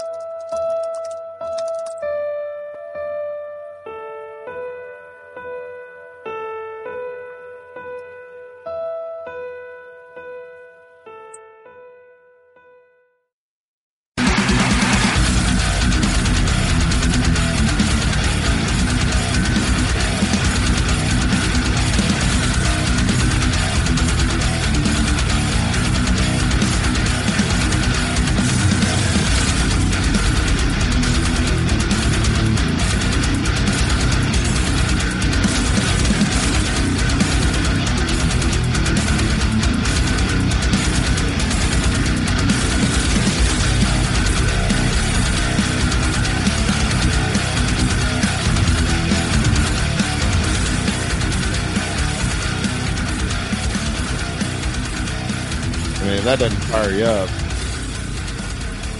Headbanging music. JC used to bash his head against the wall. 1227 on this Monday afternoon now on Inside the Gamecocks, the show live from the Signarama studios. Back to where we were. Anything in the opening week, guys, alone from the Battle of the Carolinas, LSU and Florida State, that stands out, that says this could change things. I know it's week one, but this could change things. This could be a major upset. We've seen it before. Does Mercer at Ole Miss catch your eye? Anything on that level? I know Florida and Utah is going to be. A, I'm a, I get that.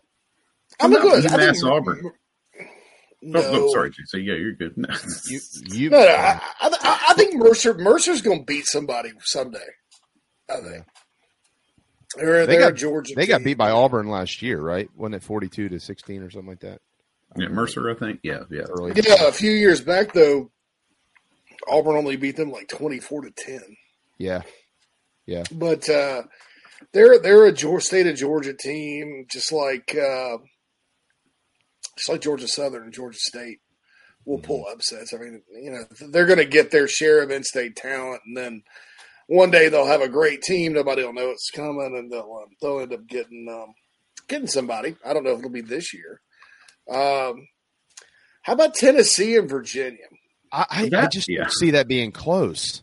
Do you? What if Virginia gives them fits though? No, I don't think they will. Like, I, Because I, that's a I- neutral site, isn't it? it's in Nashville. Yeah, but That's it, not really it's in. Nashville, but uh, That's not neutral. it's in Nashville. No. Virginia fans aren't going to travel, uh, but you know, I, I, I don't. I, you know, Tony Elliott's first year was such a disaster. I mean, and then they lose their stud quarterback to NC State and the transfer portal. You know, they're not very good on defense. They're not very good on offense. Man, I don't know. I, I it, it, Tennessee could hang seventy on those jokers, uh, or you know, it could be close. Plus, you had the tragedy that happened with the shooting and the players Yeah. died. Um, things are not solid in, in Charlottesville right now, and having to play in front of a sea of orange uh, in in that stadium, which gets loud. Yeah. Got loud for Chief when I was there. Yes, it did. I'm sure. Got very Don't loud. doubt. Don't doubt that. Uh, that that's going to be tough considering their quarterback situation. All that I'll tell you this: if they do give Tennessee a game, I think there'll be red flags flying in Knoxville. But uh, I, know, I just it- don't see it. it, it, I just don't. You know, the, Virginia lost so much through the transfer portal too. I mean, they lost Fentrell Cypress to Florida State. You lost your quarterback to NC State. I don't know that they replaced it with anybody. Um, what's kind of funny, I'll tell you this: Tony Elliott turned down Tennessee.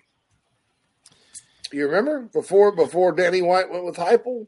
Yeah. He went down the road a good bit with Tony Elliott, and he said no. Well, you know, I mean, probably should have said yes because he's really screwed now. I think. I, Yeah. I, I just don't think that. Yeah, I don't think that. I think that's going to be embarrassing. I think the score of that game is going to be embarrassing.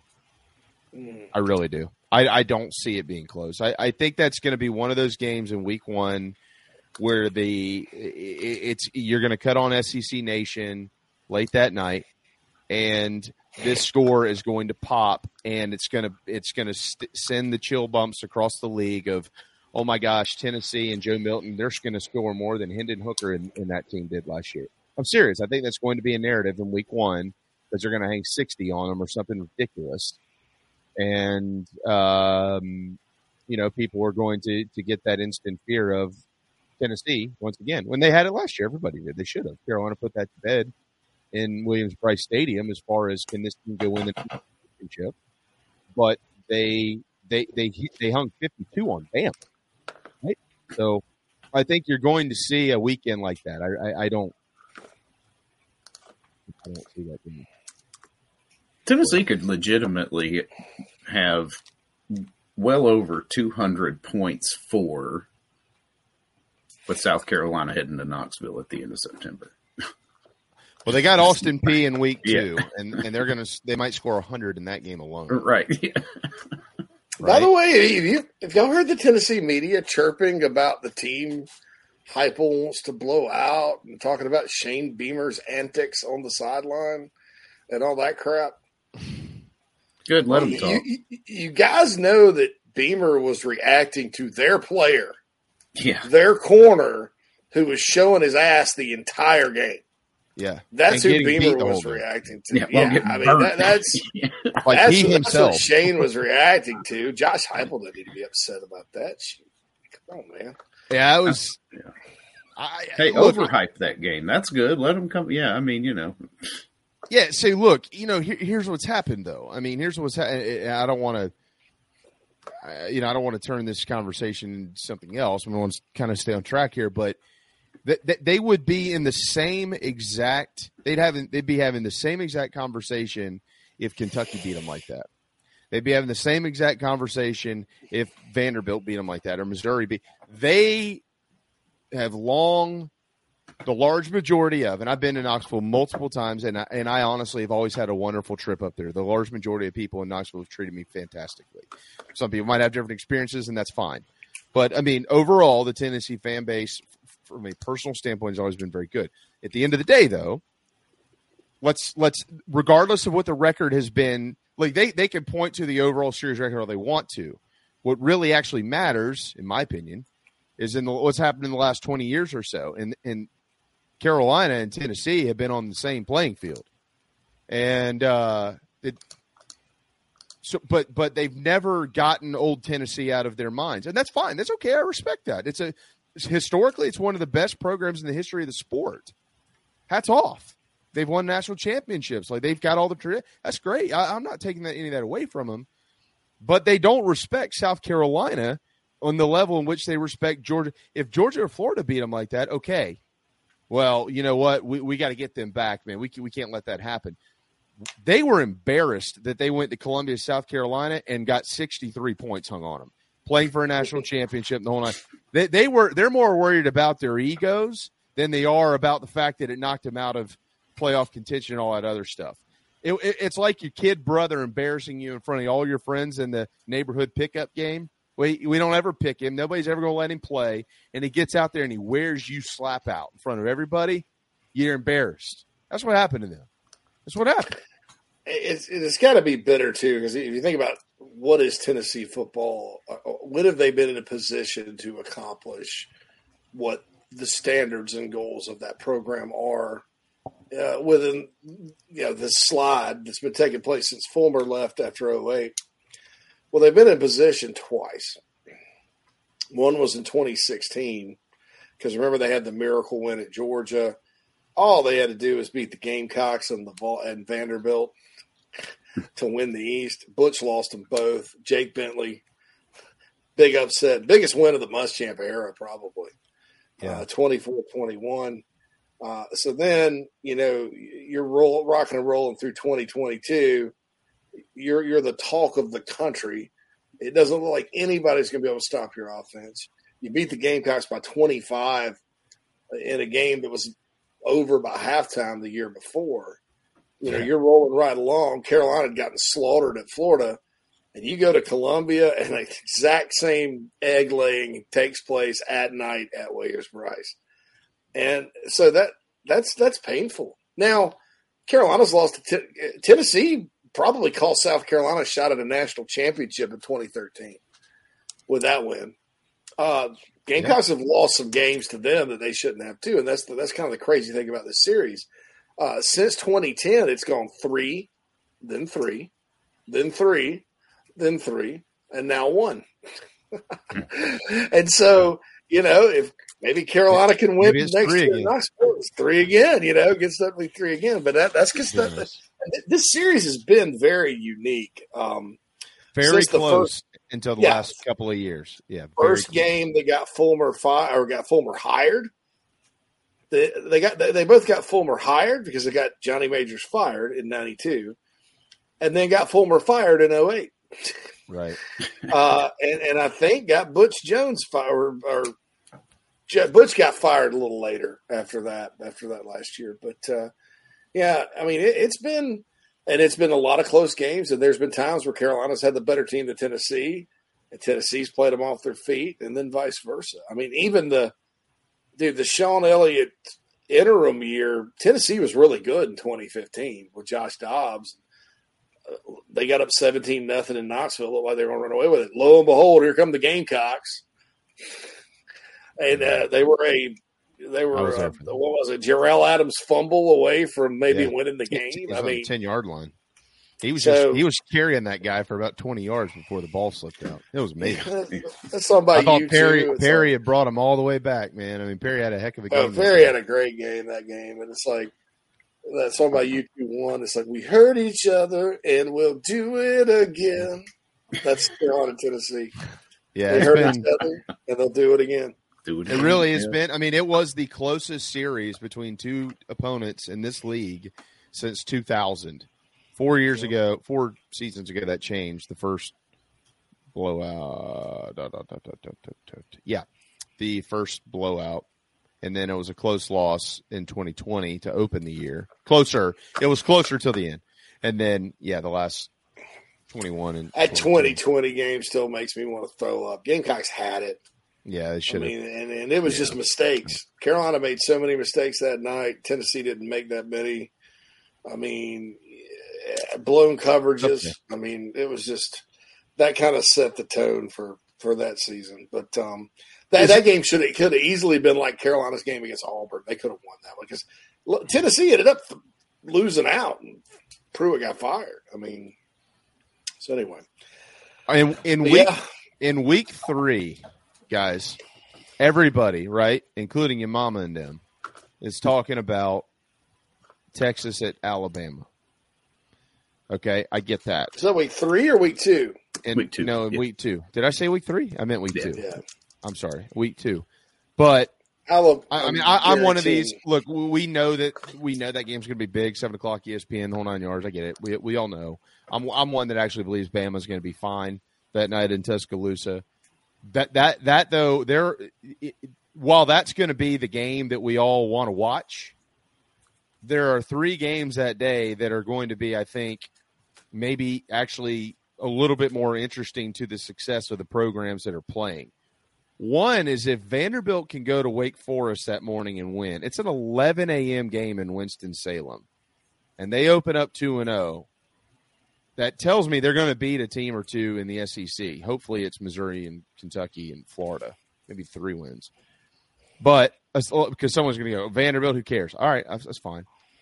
Auburn at Cal and JC, you've mentioned this multiple times. Like, Golly, wow, you don't you just don't want to go to Berkeley and lose if you're Hugh Freeze in week two. You don't want that to happen. And then number three is if A and M in Miami plays at three thirty on ABC that day, guys. And and and, and do, doesn't it feel like both of them are in the same boat? Like that's really like, hey, you want to take the next step? Might want to win that game. I know it doesn't matter for standings in in their in the SEC or the ACC, but that is a big time. I mean, it says a little bit less about Miami than it does about A and M. A and M was what were they last year? Four, five and seven. So you're telling Miami, well, if you beat yourself a five and seven SEC team, you're taking the next step, which goes to tell you how good the league is. But if you're A and M, it is it is it is a lose lose situation if you go get beat over there. You get beat by an ACC team that's by all means at this point in time middle of the road. Jimbo Fisher, you know Bobby Petrino. Oh, this can't work. And then you still got to walk back into the SEC and play all those guys. That's that's that is the interesting matchup of the day for me because it's A and M on the road in Coral Gables in front of what 2,000, 3,000 fans or so. Yeah, Nah, they'll at least have ten for that one. Yeah, that's right. Yes, They make 'em up with 10 seventy for five hundred that. A and M fans wearing cowboy hats yeah, yeah, around yeah, yeah. Coral Gables. I tell you what, there'll, there'll be a lot of uh, there'll be more net worth on that field with the players than any other game. Well, that's a good point. This is true. That is the NIL game of the century, isn't this it? is the, That's that's the, the NIL mercenary bowl bowl. right there. Yeah, I see. a I, great I, I said all last off season. I was like, ah, everybody's like, oh my god, Miami and Texas A&M are going to be so good with these historic recruiting classes. I was like, yeah, but May- Maybe they will be. the old, the old healthcare guy down there bought all of them for Miami, and it's Miami. Mhm. And uh, I know that if I had a bunch of hundreds of thousands of dollars and I was a college kid and lived in Miami, I'd maybe have some other things on my mind besides football. Right. And they got blown out by Duke. And then with a bowl game on the line, they're, you know, have some pride. Right. They, they, could go still go to a bowl of Mario's first year and salvage it. They play the mighty Pitt Panthers, who were pretty good, and just get wrecked, forty-two to sixteen at home. They lost to Duke at home by twenty-four points. They lost to Middle Tennessee. Middle State, Tennessee, right? Thirty-one at home. they, they, usually, you can always count on Miami as crappy as they've been overall and as inconsistent. To, to and Florida State too when they've been down you can count on those two really wanting to beat each other and getting up for it. It's usually a pretty good game, no matter what. Yeah, you can say throw the records out. That, hmm. that's true in that series. Not last year, not with the U. Florida State came in there and just gobsmacked them forty-five to three. Three. they didn't even care enough to. I mean, that group just did not care, and they've got a. It's not. They got a good coach. Mario's a good coach. They, yeah. Their coordinators are good coaches. So, so you got that. A and M at least tried. I mean, A and M at least the end of the year, they're like, oh, guys, we're four and seven. Shoot, here, here's LSU. You know, um, let's just beat these guys. Okay, you know, we'll, let's send our seniors out and win. You know, mm-hmm. they at least had some pride, but um, yeah, that's that's an interesting game. I mean, Jimbo. My assumption is Jimbo and Patrick, they're going to go down there and hang half a hundred on.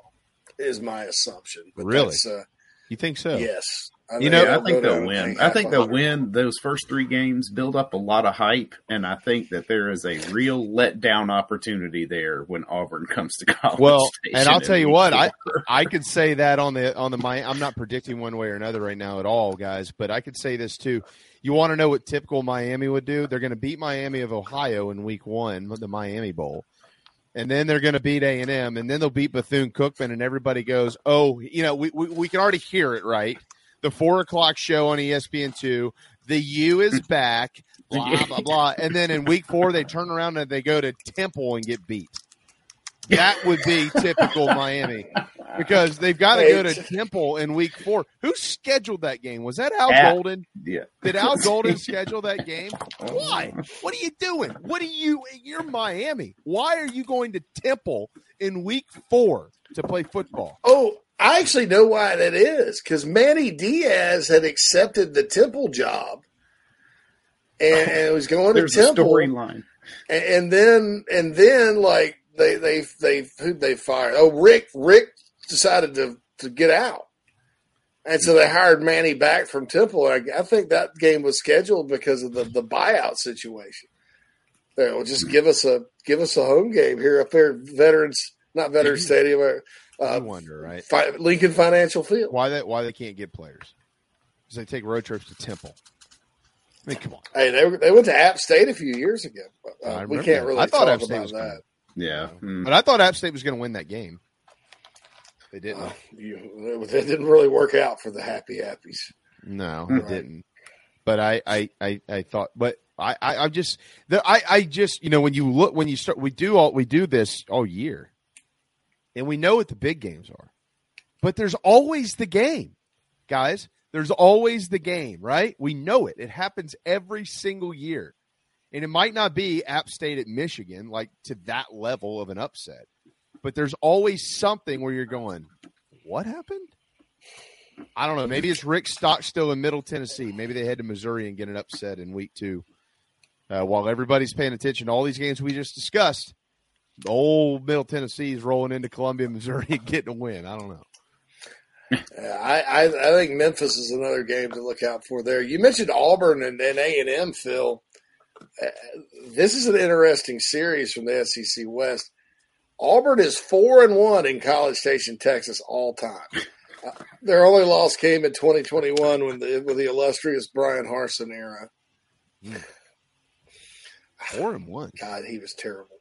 Um, yeah, that was the only time Harsin coached against A and M, and they lost twenty to three. Uh, then Cadillac beat them last year at Auburn mm-hmm. uh, as the interim. But other than that, you know, there was the 45-41 against Johnny Football where that at that point, 2013, we were just figuring out Auburn was pretty good. Mm-hmm. Um, they beat them 26 to 10 SmackDown in 2015, 42 27 in 2017. Auburn in 2017 for a couple of weeks was the best team in the country. Uh, beat them again in 2019 out in College Station. Uh, and, and that game's in College Station. So, yeehaw, War Eagle. That's going to Hugh Freeze, baby. You know, that's going to be interesting. It's going to be interesting. yeah, it's, uh, yeehaw. Hugh Freeze. What's expectations I, with Kent under the new coaching staff? Is there any, you know, kind of talk Kent State? Because they were fairly decent last year, right? Yeah, I don't think they're going. I think they're going back to the, the, the gutter, Phil. Back to the gutter? Are they, they really? Yes. No, no chance at Arkansas. they, they, lost their head coach and their Nothing best receiver is going to suit up for the Tar Heels. Uh, oh yeah, that's right. That's right. I forgot the portal got them too. Yeah, yeah, portal man. The portal taketh in a hurry. Yeah, I think the I think the there there are yeah, it's uh it's sneaky. Some of these non-cons are sneaky. Uh, we're just not paying attention, but it's going to happen. So maybe it happens in week three. Maybe it happens in week three. You know, I don't know. Remember, BYU's at Arkansas in week three, by the way, guys.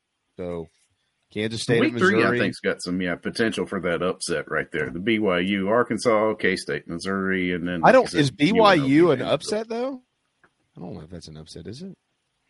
You're Is talking at Arkansas. Arkansas beat them pretty good last year in Provo. Yeah, it's, it's at Arkansas. I don't know why they scheduled that. Why? oh, no, Arkansas home, last home. year completely screwed the pooch for their non-conference, right? I uh, they, yeah. They, they scheduled they Cincinnati at home, top twenty-five team, playoff team, right? They scheduled BYU in Provo, and if that wasn't crazy enough, they scheduled Liberty and Hugh Freeze, and he came in there and beat them. Oh, and then number four just had to be Missouri State, coached by who? Bobby, Bobby freaking Bobby Petrino. so, I mean, uh, I know Arkansas, you know, what's his name got injured. Jefferson got injured last year, kind of derailed them. But uh, people don't understand it is so hard to play that type of schedule where you have to get up every single week. I mean, South Carolina last year, honestly, they'd have probably beaten Charlotte and SC State regardless right? Uh, it may have been we may have scared the bejesus out of all of us, and there'd have been angst and consternation. But I don't know the Gamecocks had to get sky high uh, for that or suffer an L. Not only is Arkansas in the SEC West, they have to get up for every single non-conference game as well. Yeah, they didn't do themselves any favors at all last year. Good point. Yeah, that's a good point. And Missouri, I think, might be making a similar mistake this year. Yeah, uh, JC with uh, the scheduling of both Kansas State and um, and Memphis. I, Kansas State beating them would not be an upset. I know we got to get a break, Phil, so I'm sorry about that. But Kansas nice. State won ten games last year, and they beat Missouri forty to twelve. Uh, they're probably going to be favored to win that game. Kansas State. I would think. I would think. I, I got to go back and look at it, but it'll at least be. I mean, it'll be close. Missouri might be favored. Who knows? Because they're at home. But I don't know that that would be a major. I just think. I think Missouri screwed up. I. I the, people are looking at it because they're not seeing any SEC teams in the first four games that they play. They're not. I my prediction is they will not be four and zero oh through that slate. They will lose a game, if not more, in there somewhere. Eli Drinkwitz, who everybody thinks hung the moon, and his record ain't any better than Barry Odom. I'm just saying. I'm just saying. Uh, the numbers are of, Josh Heupel, but you know who Josh Heupel struggled against, guys? Hmm. South Carolina. uh, take the take the big win he had up there, the the, the Jordan Burch Bowl, if you will, oh or the Moron Bowl. Let's just call it that. yeah. Nah, that's that's ugly. The Jordan Burch Bowl. Um, and take that away. All right, so he was in Missouri two years. Muschamp beat him like a wet sausage, 31-21 in, in Jake's freshman year. That, that clinched the bowl game. Uh, and then went out there, eh, what I think was a very underrated win in 17. Gamecocks coming off that win against uh, NC State, and they just went out there and shut them completely down. Deebo Samuel changed that game 31 13. Those were his two games at Missouri. And then he had the House of Horrors game last year. So he's one in three as a as a coach in the SEC against South Carolina. That's a, mm. I want to beat them let's, bad, let's hope guys. it's uh, the end of the year, one and four. I want to beat them awesome. so bad. Those chickens. Oh my god. Electric Bikes of Charleston powers our program. Calm down, Bob. ElectricBikesCharleston.com. You don't have to be in Charleston to get an electric bike from Electric Bikes of Charleston. Michelle and their team, they service the whole state of South Carolina. Best warranties, best service. That's why folks travel here. They don't. They're not cheap, of course, Uh, but you want to make sure you buy a good one, and they have the best. And they are up right now for the best of the best in the uh, local low country uh, the best of the low country in the Post and Courier. Make sure if you're in this neck of the woods, you vote for them. ElectricBikesCharleston.com. Final time. Hey Gamecock fans, it's Evan Stone from Gamecock Baseball. A couple of painters paint the show garnet and black every day and get the job done right at a fair cost. Go to letmepaintsomething.com for information and an estimate. Go Cox. You heard Evan Stone, Gamecock fans, 10% off for military repeat customers or mention the show. Interior, exterior painting, fencing, cabinet staining, concrete painting, popcorn ceiling removal, and more. 803-522-6832. LetMePaintSomething.com. If you're in the upstate of South Carolina and are in need of residential real estate services, Cindy Bass Searfoss of Coldwell Banker Kane is for you. Ask her about the village at Creekside, all of her listings in my hometown of Spartanburg, South Carolina, right there on Daniel Morgan Avenue, married to a lifelong Gamecock fan. And many of our listeners have already bought homes from her and been 100% satisfied with the detail and care she uses. Cindy Searfoss, 864 414 5271, Coldwell Banker Kane in the upstate for your real estate needs. Building your dream home is often just that, a dream, and sometimes a nightmare. But at the Barndo Company, they commit to quality and build without sacrifice. Customization, open floor plans, limitless flooring options, maintenance-free and easy installation perks, and affordability are just a few reasons why they've been named one of the best builders in the U.S. Believe in your dreams. Visit thebarndominiumco.com. That's thebarndominiumco.com. The Barndo Company, Gamecock owned, Gamecock operated. The preferred sign partner of Gamecock Athletics is Signarama Columbia, and they should be yours too. A full service sign company that handles design, production, install, and service, Signarama Columbia has helped to bring to life the perfect vision for so many all across South Carolina. Owned and operated by proud Gamecock alumni, they can handle all types of signage, including interior and exterior, vehicle graphics, and more. Go to Signarama.com and find the West Columbia location or call them at 803 407 9284. Bring your brand to life with Signarama Columbia and go Gamecocks!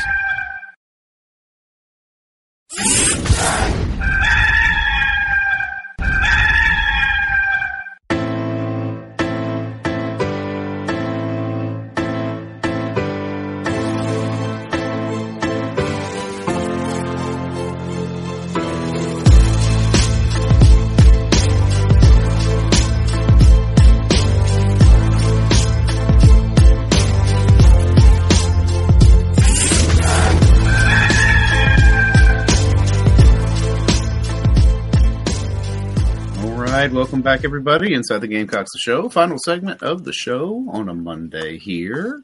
Don't forget, special edition JC and Morgan live on the Big Spur 24 7 YouTube page. Give it a subscribe, turn on notifications. They'll go live at around 9.45. Coach Beamer at 10.30, scheduled for tomorrow. All right. Way to go. Can't wait to see you, Shane. If you're watching, we'll see you in the morning. JC and Morgan, don't be late. Um, by the way, the uh, 2022 Arizona Wildcats that won a couple of games at the end of the year, they had a nice little run there at the end when they beat um, UCLA and then Arizona State five and seven or whatever it was. I was just looking a few minutes ago. They go to Mississippi State in week two, September 9th. Um, Yeah. Do you do you know who the senior advisor to the head football coach is at Arizona? Anybody know? It's not Urban Meyer, is it? no. Teddy Bill Bruce. Teddy Bruschi. Teddy, Teddy Bruce. Brew. Teddy Bruce. Very. I don't even know if that. What is that? infamous What does that job entail? Senior. I- I was gonna say, advisor what to is the head that? Yeah. coach. hey, coach, um, I think that uh, you need to, uh, you know, run a sweep here. But my OC just called this. Doesn't matter. I'm the senior advisor. Like, I'm not really sure. That's what that's what Danny Ford was before he he shanghaied the Arkansas job. Y'all that- remember that in '92? Uh, Arkansas lost at home to Citadel, and so they called up. You know, so they fired uh, Jack Crowe, and Jack Hines, Joe Hines, took over. And he calls up Danny, who's on his farm, you know. And Danny oh, well, good luck. I'm going to go up there and coach some football, right? And very, very proud. And uh, so Ford is like the assistant advisor or whatever. And he ends up getting the full time job. Yeah.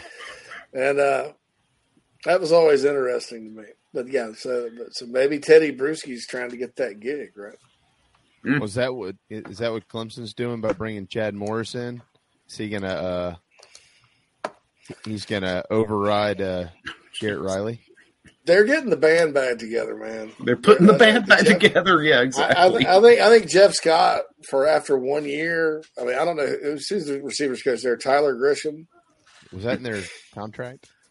I, I think I, I. I wouldn't We'll be surprised after this year. Jeff Scott's back out there recruiting. I, I think he's probably already helping because you, you look at their receiving recruiter, receiver recruiting.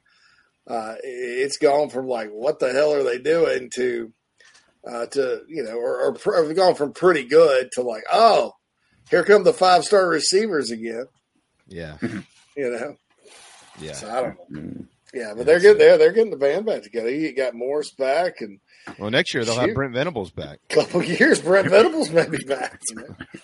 There's just something about it just gets in your blood. You know, You know, if it doesn't work out at Oklahoma, I would not be shocked in the least if they Oh, no. to go back to Clemson. Yeah, they'll can that, The that kid that's running their de- their defense up there. They'll can him so fast. yeah, whatever his name is. What, wait, what was your name? Uh, all right.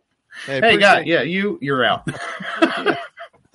What was your name again, kid? All right. How would you like an analyst role? yeah, that's right. That's right. Man, why don't you try it? Try it. Try Oklahoma. All right. Uh, one of the things we didn't get to today is the experience of the playmakers on the offensive side of the football. We'll hold that stat for tomorrow, but it will literally blow, blow you away. You probably haven't thought about this or heard it yet, but you'll hear it first on our program. As Phil just mentioned, though, make sure at 9:45 tomorrow you're paying attention because JC and Morgan are going to take over our stream and then welcome Shane Beamer into their program before Inside the Gamecocks uh, airs at 11 a.m. or so. So looking forward to that. And I think we will. Oh no, Mike uh, Mike Morgan will be here later in the week. He was going to be here tomorrow, but we've got him later. So never mind. I'm done with promoing. That's uh, that's it. We're good. Yeah. You, you can cue the music now. It's coming Um, right on as we speak. Craig said that uh, Colorado is going to the Big 12. It's coming. It should. Oh, by the They way, I think there's a, I think there's a game. Yeah, there's. They just announced college game day is coming to Charlotte. They've Well. already announced it. It's on a silly little video with Cocky mailing his head to Lee Corso from the football program. But yeah, uh, and I've been told that's going to happen for a while. So that's that's. Oh yeah, yeah. All right, y'all. Signarama, Columbia. Get your Carolina Rise signs ready to show in the background of uh, game day. That's exactly right. There you go. We need to get Matt on here.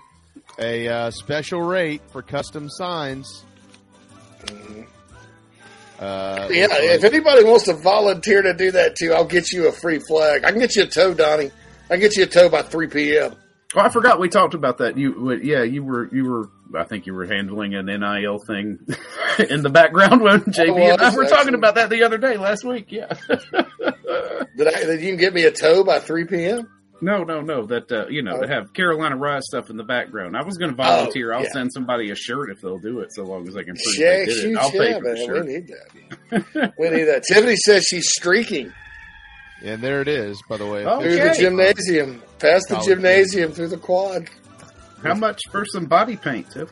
we're coming to the Queen's City. Yeah, Jim says it's like seven. It did remind me of seven. I was like, is Justin King doing a seven thing? Where I was like, what's in the box? What's in the box? What's in the box? nah, it just mailed his head to Corso.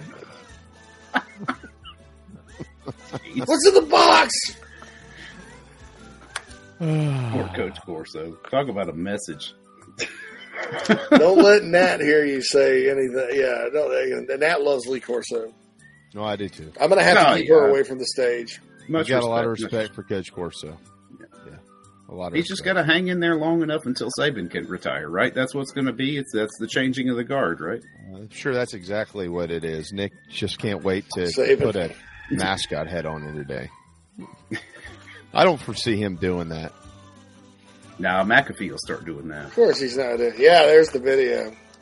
Yep, from College Game Day, it is official. Which again, Yeah. we uh we knew this was we knew I'm this so was coming. fired up now. Woo! I'm about, boy, got the VIP tailgate game day. Going to be a big time in Charlotte. Let's do it.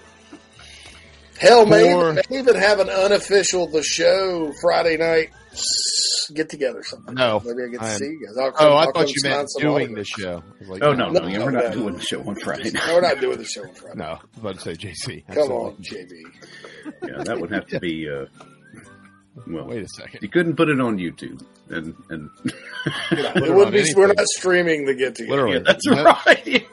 Period. At the end, no cameras, that's right. including our own. Yeah, live replay. All right, folks. All right. Uh, thanks to Hale McGranahan, JC Shurburtt, and Mad Dog Olenax. We're back tomorrow at 945.